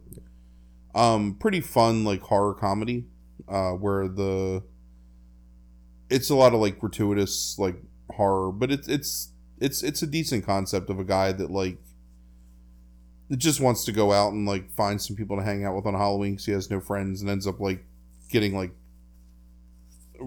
wrapped up with these psychopaths Mhm. who just want to murder somebody. Like that's what they're looking for, somebody to kill. Like on Halloween. Um Blue Ruin is phenomenal and a really like unsettling look at mental health and mental illness and again like the perception of reality by someone who's suffering from like some sort of like trauma or like mental illness. Um really uncomfortable movie really well filmed really kind of sad. Um and green room again like just he's he's good at like so you asked me like some commonalities among these directors and one of the things that like i'm like as we're talking about it they're all people that understand that like the characters matter in mm. a movie. Like that it matters that you are invested in some way in the people you're watching commit like acts on the screen. And it's something that like for a long time you know especially people making horror movies or action movies or crime movies or whatever they would give you like caricatures and then have just like set pieces based around these caricatures look at something like um kiss of death is a good example of that the um Nicolas Cage uh Yeah, yeah, yeah. David Caruso. David. Caruso Yeah, vehicle. uh-huh. where it's like Samuel L. Jackson's cop cries. He's got like or not No, Samuel he, Jackson, he, he has a um, wound on his eye and it weeps. Yeah, it Like, or, yeah, it's so like, it always looks yeah. like he's crying. right. Yeah, Or Nicolas Cage is like the buff like Right. crime lord, and it's like bench pressing half naked women. yeah models or Uh-huh. strippers, Right. and it's like you're not really building characters. You're just like showing people doing things, and that's supposed to like make you care. Right. Well, it's because they read a script writing book, and like the script writing books tell them like tell people, oh, give a char- give a give a character a trait to make them unique, and it's like they they don't actually incorporate the trait into the character. It doesn't matter from a storytelling standpoint. It ends up just being this thing that makes them quirky almost, Right. and yeah, it's it doesn't come off very well. But I see what you're saying. Which I now that you said that, it's like yeah, Green Room does a really good job of that. Yeah. Green Room follows a for people that don't know follows a punk band um that goes it's like They're on a really failed like small city tour. sure and they end up like not getting this like money at this gig so they end up uh, getting find another gig up in like Pacific Northwest right? Like Yeah. Washington State. And it ends up being like kind of like a It's a neo-Nazi neo-Nazi like punk bar. And um yeah, And then they get, turn like- violent yeah. Yeah, they get they get trapped basically in the green room, yeah. Um, and have to basically fight their way out. And it's another one where yeah it's very high stakes like for such a small Yeah. setting and it's like very tense yeah builds like builds interest in characters and then just kills them Sure. without much warning. Um, and everything that happens before that like the because they come to like somebody comes to interview them and stuff like that and it's like all that stuff to some degree matters right, to the characters as the story progresses and pays off in a lot of ways. Yeah. but just um, really really well done. Um, good performance by uh, Patrick Stewart in that movie as Yep. like the the head of the neo Nazis. yeah Um, but yeah, really, really tense movie. But uh, of all of his movies, Blue Ruin is the one that like you really should like seek out because that movie's just really depressing and sad and uncomfortable. And I don't know, I, I I love it. I don't know if it's still on Netflix. It was on Netflix for a long time. i would have watched if it was Yeah, so I don't know. Maybe it's not anywhere now, but it's really, really good. yeah green room's on netflix though still um next you have alex garland who's What's 40 uh what's what's Zon Saulnier doing? Oh, sorry. He is doing. uh This is a really good example of giving you no information about a movie. Um, it's a Netflix press release. He's doing a movie called Rebel Ridge for Netflix. Um, it is described by Netflix as a high velocity thriller that explores systematic American injustices through bone breaking action sequences, suspense, and dark humor. Fucking Netflix and their descriptions are the worst. Yeah. That's um, that's actually maybe a good supplemental episode at some point. Is like looking at movies on Netflix that like you know and reading the description and seeing like how off it is. didn't we do that like one night, like with Frankie, like in somebody Brandy, I think, Yeah. like with Amazon, like, and we're just reading the descriptions for like an hour. Well, Amazon's not as bad. Netflix is terrible about it. A- Amazon tries to capture some element of like the plot. Yeah. Amazon just says like two guys on a road trip to Kansas. What could go wrong? Hijinks ensue. And it's a movie about like somebody having AIDS or something like that. Like right. it's it's it's the Yeah. worst descriptions. Like I they yeah. it's almost like when you see those fake um we fed a robot like a hundred olive garden Uh-huh, commercials and like right, this is uh-huh. what it came up with like Uh-huh. that's like literally like what's writing netflix's description Yeah, yeah. Netflix. uh, I, I am.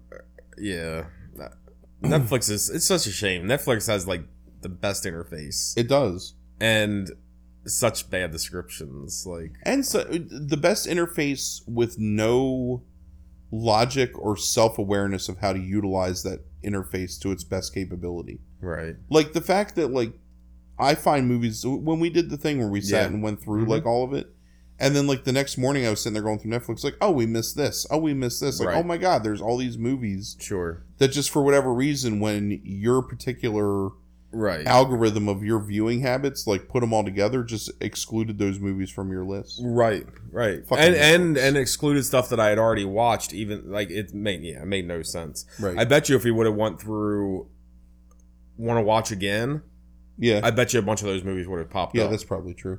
but but Amazon has a really shitty interface to me. Yeah, A- Amazon's is Like the fact that it's like we're in 2019 and Amazon doesn't have a 10 second button on the uh, smart TV app is tr- it's it's it's it's a, it's it's bad. Look. My my biggest complaint about Amazon's interface is that if you go too far down and then you want to search, yeah. you got to go all the way back to get to that search feature. Yeah. Like it's not like you can just yeah. press to the left and all of a sudden a search box puts or like hit like because I watch Amazon Prime mostly on my PS4.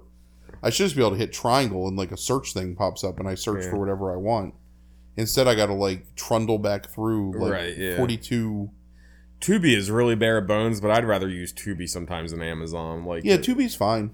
Yeah, it's just like you just got to keep going. Like I just Tubi, feel really like- dirty whenever I watch Tubi. Like I, I don't know. I feel like I'm like yeah. I, I, I feel like I'm like two seconds away from some like fucking Zalman King softcore porn like right. adventure on Tubi. Yeah, I want to check out uh, Dark Matter TV. They just started following us on Instagram yesterday. I want to check out that app um, and see what's going on there because they have a lot of horror movies. It looks like. Um. Okay, so you also have Alex Garland. He's uh, 49, English novelist turned director. Um, to his credit, he has uh, the screenplays for a bunch of Danny Boyle movies. 28 Days Later, Sunshine, 28 Weeks Later. Then he also has the screenplay credits for Dredd. Um, and then he has his own movies, Ex Machina um, from 2014 and then Annihilation from 2018. Yeah. And I, I'm assuming it's Annihilation mainly? Oh, Ex Ex Machina is amazing. Yeah. Okay, that's on Netflix too, I think. Right? Um, Ex Machina is a movie that came out was theatrically released and was out for like 15 minutes and then was gone. Mm, Um, so I didn't see it until it came out on um the streaming services. yeah. but a really again like just a small setting um small idea but a really great look at like especially in our modern like age you know what constitutes free thought and what constitutes like um existence basically because it's about like a tech giant guy who's created a woman Hmm. that's a robot that he's given a personality to and she's like learning and adapting and growing and then realizes that he's going to kill her and like even though she's a robot like is, does she have like a life basically like does she like exist Hmm. um so that movie's fantastic really well filmed really great tension in it um, for again like a really small setting, and then Annihilation. do that in uh, what's his uh, Villeneuve's does that uh, to some degree in twenty forty nine, right? right. Like with that It's- same idea with the AI. It, it is like with um, uh, Ryan Gosling's uh, virtual girlfriend. Right. Basically, Yeah. Th- this movie is like. It's a science fiction movie, but it, it really is a horror movie, and it's Mm. very horrific in a lot of ways, and really like thought provoking. Yeah. Okay. and then um annihilation is visually one of the more brilliant movies in like a long time especially like the idea of creating this world that's our world but not quite our world and has these other things like in it like the just some of the scenes in that movie are fucking amazing the scene that everybody always talks about which is probably the most famous is the um the mutant like undead bear that's like right. like kind of stalking them and then comes in and like just the sound of it and the look of it Yeah. is pretty terrifying. Um, Annihilation is kind of brought down a little bit by its ending, which I think is kind of weak. Agreed. Um, and from a personal perspective, so James Vandermeer, I think is his name, um, has a trilogy of books that Annihilation is the first one of. Um, I can't remember the names of the other two, but they're they're they're good. Um, but completely different than what he filmed. So Hmm. it's almost like almost like Stanley Kubrick's adaptation of The Shining is so different than like the beats are there, but it's like completely different.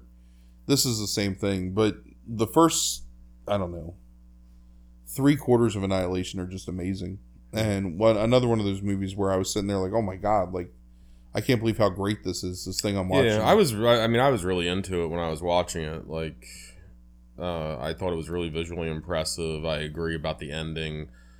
Um, it had some inter. Was one of those things that had some really interesting ideas in it. and I don't know how well it actually like It- came off. Like, it, it was- falls apart because of the digital effects unfortunately like Yeah. it's if there were more practical effects there or there was more of like a concerted effort to like end the story yeah, as opposed to leaving it like open-ended which is kind of what the movie does yeah. um I mean, I got it. Like, I just thought that it was like I, I just thought the ending was like way too long. Probably. Like, Yes. I Yeah, mean, I, I really like the idea that like her because it's subtle. Like what what they do with that character is he actually does a really good job of making that really subtle about like her own self loathing. right Like it doesn't beat you over the head with it, and it's like the but it's like her self loathing is like exactly what allowed her to survive that right and um I like her her desire to her death wish is what allowed her to to survive that which is a really interesting concept in some ways um to be able to almost like go through like that whole thing and um kind of come out the other side with a different perspective but um so i thought all that was interesting and everything but i just thought that like the whole end sequence was like way too long yes and, you're right the cgi a little like, goofy. yeah yeah yeah yeah like the whole like uh dance almost like sequence like where like the the mimicking is happening right stuff. i mean it, it goes from being like a really great fully realized motion picture to like some sci-fi channel garbage basically in the span of like Right. Like two minutes. Yeah. But yeah it's really visually impressive um and and really and really i thought well paced and like you know captivating in the first yeah. like hour and a half of that movie. Uh what does he have coming up next? So he uh oh shit. He has a um a hulu miniseries that he's doing that's coming out called devs next year. D-e-v-s yes. Yeah like developers like um yeah uh it's a it's about some kind of quantum computing company where like somebody goes like the boyfriend or somebody of this girl goes missing and like she starts like investigating and thinks like the, the company's behind it. Um and i think there's a couple more disappearances. I i'm pretty sure this is loosely because especially because he's english uh, i'm pretty sure i'm right that he's t- I, I saw a youtube video because i'm on all that kind of like mystery true crime type stuff that's on there there was a case in Europe and I, it had a, a lot of British people and I told you about this and then I've never been able to find it again like the like the, the case name what they call it but of a bunch of people that started disappearing and they all tied back to this programming company. And um this, and nobody could like really figure out like what was going on, but they think it was like some sort of like the like a they had government contracts and stuff like that. So I have a feeling that it's kind of based loosely off of that whole situation. Um, so that could be interesting. I mean, he does Yeah. tension really well and stuff like that. So No, she was making the follow up to Annihilation, mm. but I guess it's okay. All right, and the last uh, directors on your list are the Vicious Brothers. Uh, their names are Colin Minihan, um, who's 33, and Stuart Ortiz, which is who's 35. To their credit, they have uh, Grave Encounters, which was an indie horror movie that focused on ghost hunters um, in 2011 that won some indie awards, and then uh, Grave Encounters 2 the following year, Extraterrestrial in 2014, It Stains the Blood Red in 2017, which is on Shudder right now, and What Keeps You Alive in 2018. So what uh, what uh, what out of those that would you? So I've seen Grave Encounters, but I don't remember it Mhm. that well. And then when I tried to find it this week to watch again, like I couldn't find it anywhere. um, mostly what I like from them is I, I think it stains the sand red is an interesting take on like zombie horror. I call it Stains the Blood Red. Right. Yeah. It, it's Right. Stains Um, the Sand Red. Right. Yeah. Yeah. that sort of falls apart just because like it's a little too unfocused in terms of like um I don't know it, it, it goes on for a little too long and even though it's like kind of an interesting concept and sort of reminds me of um there's a zombie horror like short story collection from like the early 90s Uh, there's actually a movie called Fido from the early 2000s about people keeping zombies as pets. Hmm and that's sort of like the idea here that this woman who has this zombie following her like ends up like kind of adopting him and training him to sort of be docile and like whatever you know like her pet kind of um but then it kind of like then turns into her trying to get back to her kid and i don't know Yeah, Um, that that yeah, you're right. That that whole that whole thing irritated me. That this whole movie irritated me. yeah It doesn't mean that I didn't think that there weren't some good scenes and like, right stuff like that. there's Like, flashes of like talent and good yeah. good movie making decisions in this movie Yes. um and some pretty good tense moments especially like early on when she's trying to keep away from the zombie and Sure. I although it's still play whatever. Like it, you know how I feel about comedy Right. and horror, and it's like there, it's played for laughs at times, and that irritates me. And I think it was like this like stripper stereotype for the character. I thought like a, like irked me and offended me, and and then I just thought like visually and a lot of the stuff, and at least like the cinematography, I just thought that it's like they had watched way too many Breaking Bad episodes and Right. basically stolen all the things that were being done there.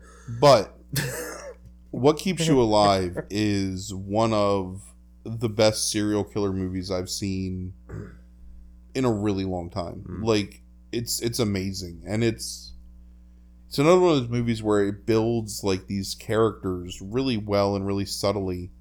And then as it starts like dropping like terrible shit on top of them still maintains character development. Mm. like it doesn't like forego especially the main protagonist. It, it, it never lets go of like building her as like a fully realized character.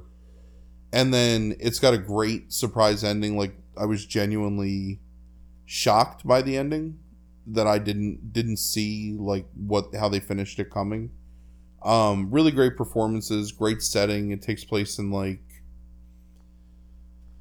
the woods on a lake somewhere near canada maybe i can't remember exactly like where it's set um really well filmed, really tense, really great performances. Um, I mean, completely came out of nowhere. Like I didn't know anything about. I I had watched. I mean, I guess I had watched Grave Encounters, and I had watched It Stains the Sand Red, and then like I just randomly rented this movie off of um Prime one day and was like completely like just blown away by it by how good it was. So.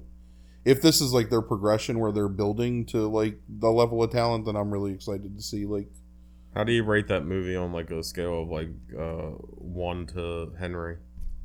Uh, what's Henry like a five? Oh, ten, uh, ten, uh, Oh, a ten? Yeah, ten. Uh, yeah, it's 10 it's it's it's an eight point five. yeah. Yeah, it's it's really really solid. The, You kind of lost me with um Woods and Lake. it makes sense in the context of it though. I mean, it's it's hard to explain without like because I don't want to spoil anything about it because Right, it really yeah. is something you need to go into cold Yeah.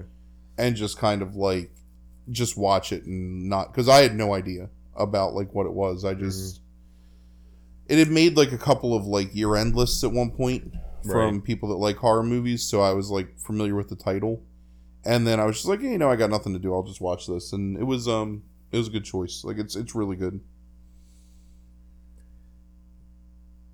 There were some people that we missed too that I forgot to include. Like who?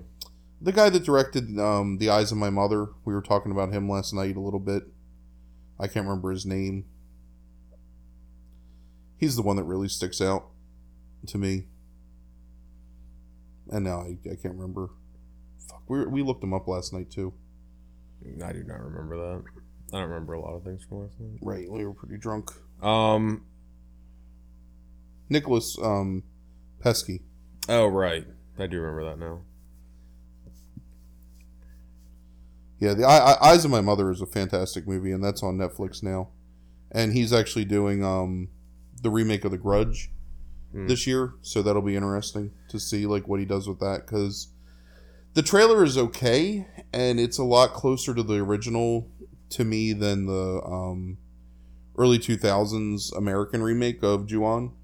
Okay. Um, but I kind of feel like that's a played out story, sort of, and I don't know how much more. Like even Ju-on two is just kind of trite, like it sort of falls like short of its um the original. hmm I don't I don't know that you can tell that story anymore and make it scary, but I mean I'm willing to give it a chance, and I like him a lot. I think he's really talented. So a couple of thing people that I wanted to ask you about, like um, that you didn't have, uh, James Mangold, who did Logan and then is doing uh, Ford versus Ferrari. That you want to that movie that Yeah, I do want to see that. Logan's amazing. Um, and uh, trying to think of what else he did. Uh, Walk the Line years ago. Oh, He right, that's good He movie. did. Um, he's been around for a bit, but he's um, he seems like he's building up a slowly. He's building up like a, a, a nice Yeah, you know list of movies, and then um, you know Martin McDonagh. He did um in Bruges. And then he just did that three billboards outside of what Oh, Ebbing, Missouri. yeah Yeah, that, that movie was fine. Yeah, he seems like he has talent. I mean, these are probably people that like. In Bruges is a really good movie. That feels like that was like 20 years ago. Though. Yeah, d- yeah, yeah. Um. But yeah, I mean, a lot of people like. uh Oh, and Mike Flanagan's another person that you. Right, I forgot to put Mike Flanagan. Mike, Mike, Mike Flanagan's great.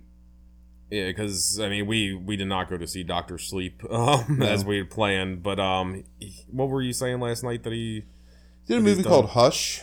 Right. That's um. I mean, it's not like anything special, but it's a decent like woman. It's it's a deaf woman being stalked by a serial killer in the woods. Mm-hmm.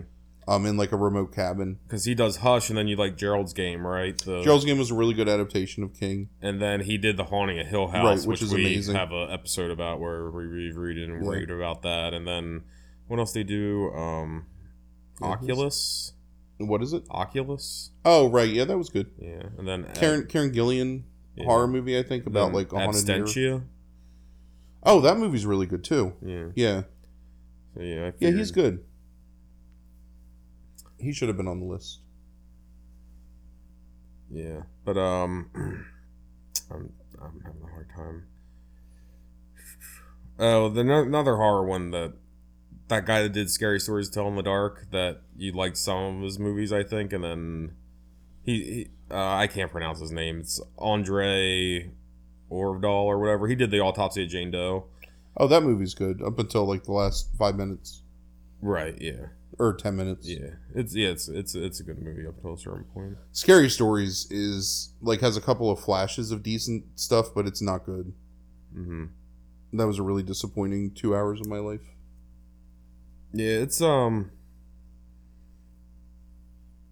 Are you interested in what um John Krasinski can do? I, I'm I'm curious to see what else he does. Um, I think that um, Quiet Place is good, but maybe a little overrated. I think people were just kind of impressed that Jim was able to like make like a good horror movie. Right. Um, I mean, it's fine. It's it, it's a decent enough movie.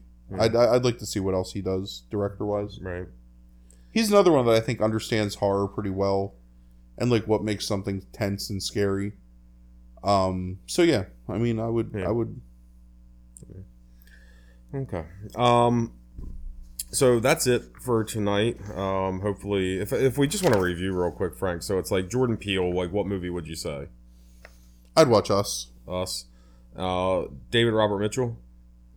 Under Silver Lake. You think? Yeah, I think that's probably.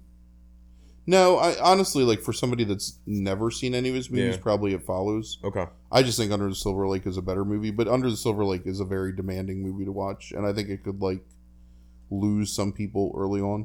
What do you, What about Robert Eggers? Uh, I think The Witch is the Yeah. better place to start. because we wa- we watched the, the lighthouse there was a woman who it was a, it was two couples and this woman um, was with her husband and her husband was like really into watching this movie and was really just rapt attention. And this woman left the theater for what like 30 minutes? Yeah, she's gone for and then came back in and like that foot was just like going back and forth like crazy as she was sitting there. And then when the, she could tell when there was like not much longer in the movie left she like put her chair down and she's just like has her purse clutched to her. She's just like ready to get the hell out. Ready to bolt. and like this dude's still just you know like just not paying attention to her just watching the movie and she's she was so pissed. So He made the right choice. yeah.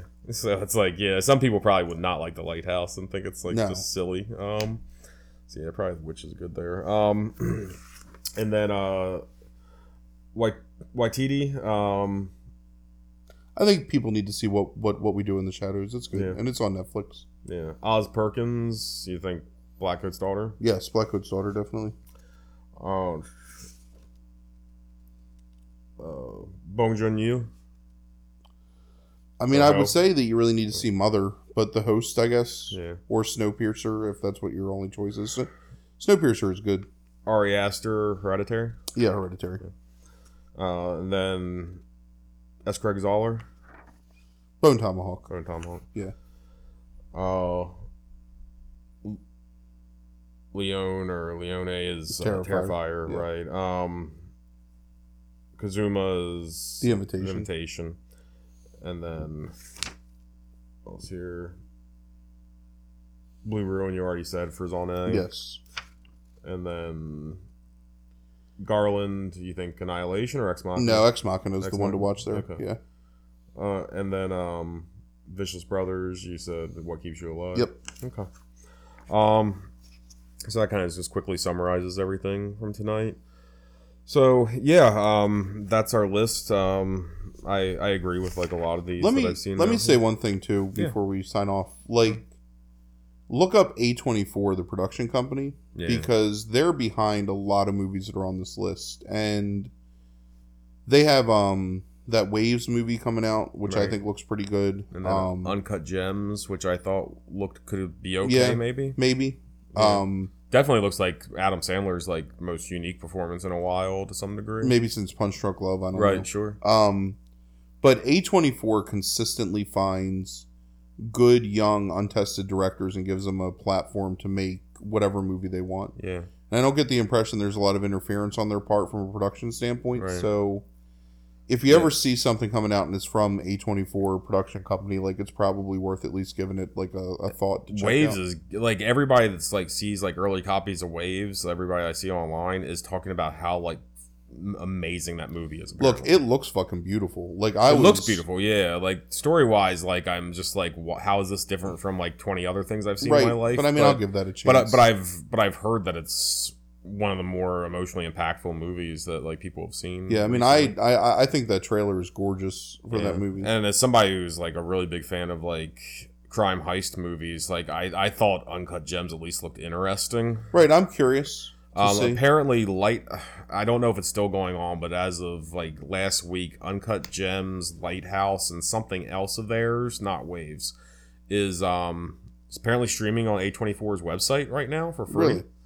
Um, I don't, I don't know if you had to sign up or whatever, but there are like a, a three movies, two of them that are um like Oh, they did the farewell too, which was another one that I kind of wish that I had seen. Hmm. That was a directorial debut, I think, from a lady. It's about a um.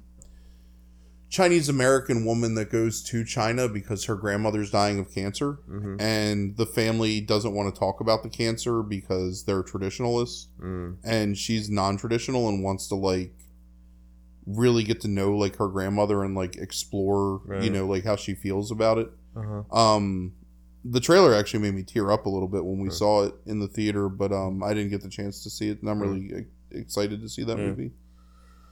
I wish I. Could. Yeah, no, remember. they definitely seem to be doing interesting stuff. Um, absolutely.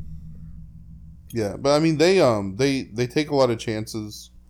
Um, sometimes I don't think they succeed with their chances, but it's always like interesting to see like what they back. Yeah. Let me see if I can hold on. If we have like a couple seconds just to find a list. Um, oh, I can't get a. What? Oh, here we go. I'm sorry. Um, Spring Breakers and The Bling Ring are two early ones of theirs, which are pretty decent movies. Um, Under the Skin, which is that weird um, Scarlett Johansson like body horror movie. Hmm. Um, Life After Beth, which is a decent zombie movie or um, undead haunting movie with uh, what's her name? Um, Oh, from Parks and Rec. yeah. Yeah. Um, but then Ex Machina, um, Room, The Witch, uh, Green Room, Swiss Army Man, which some people like a lot. I haven't seen it. Um, Moonlight, Yeah, Moonlight's a good movie. um, Blackcoat's Daughter, Moonlight won an Oscar, I think. uh, It Comes at Night, um, A Ghost Story, which was a decent like anthology movie, um, Killing of a Sacred Deer, which I really liked, uh, Disaster Artist, which I really liked, um, Hereditary, um, Hole in the Ground, which was a good like low budget, not low budget, but like small Yeah. horror movie. Yeah, uh, I like that overall. Under the Silver Lake, Midsommar.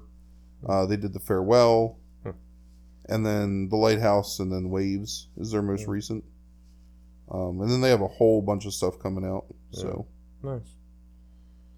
yeah, Yeah, they very, very they- excited. Yeah, they definitely have a good eye. Like, there's that period for like Netflix where it's like Netflix had a really good eye for like, I would say they had a pretty long run, like four years. Yeah. Like of like just like all their television series, just picking like really strong stuff. They're, and they're, they're still doing a decent job with like finding movies and not necessarily producing them, but like buying the rights to them and making them Netflix exclusives. yeah, I'll tell you the other company that's really good at it is Shudder. Like Shudder mm-hmm. gets a lot of stuff that lower budget or foreign like horror movies and just like gets exclusive rights to them and yeah. they've they've got a pretty good eye. I mean, not everything's going to be a winner. Netflix's quality has just gone down because they're trying to go.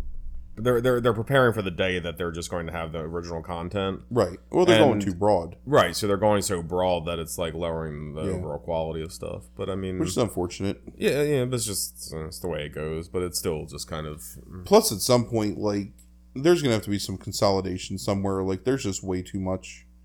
Like, and I'm I'm not a good example. Like, so I'm like an outlier here. But I don't know how you can ask people to pay for eight or nine streaming services a month. Right. You're- Like- I mean, you're not. I mean, eventually it's going to be yes. There's going to be consolidation, and it's going to come. There, it's it's going to turn into the cable packages again.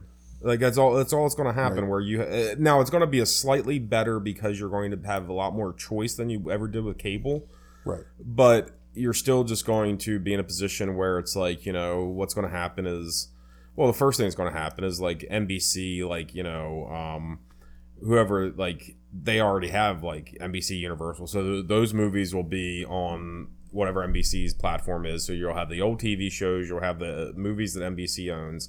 But eventually nbc will make a deal with somebody and then like they'll form together but it will be a package just Yeah. like Well, like- Disney right now is doing the package with Disney Plus, Hulu, and um ESPN Plus, right, National and and Geographic. Hulu's just going to become Fox at some point, Yes, it almost is now. Anyway, right? So it's like you know, right now they're still it's still it's still a big enough name that some like CBS and stuff are still doing like kind of first run type things with them, like for so many episodes. Um, ABC I think is doing the same thing, but it's like when ABC like gets its own streaming service, they're going to stop that. So eventually, Hulu will just become Fox shows.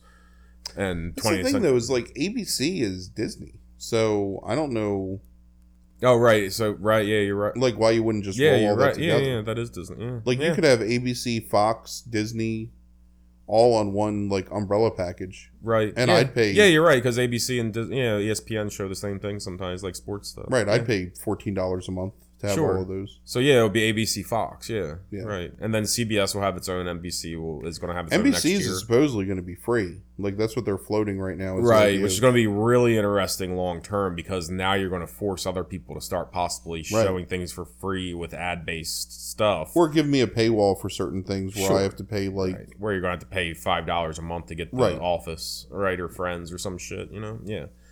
No, I mean that makes sense, but I think if it's a lot of it's free, especially if it's kind of like what they've been doing on the websites for years, where like the you, can have access to the last three episodes as long as you're kind of watching it week to week, you're all right.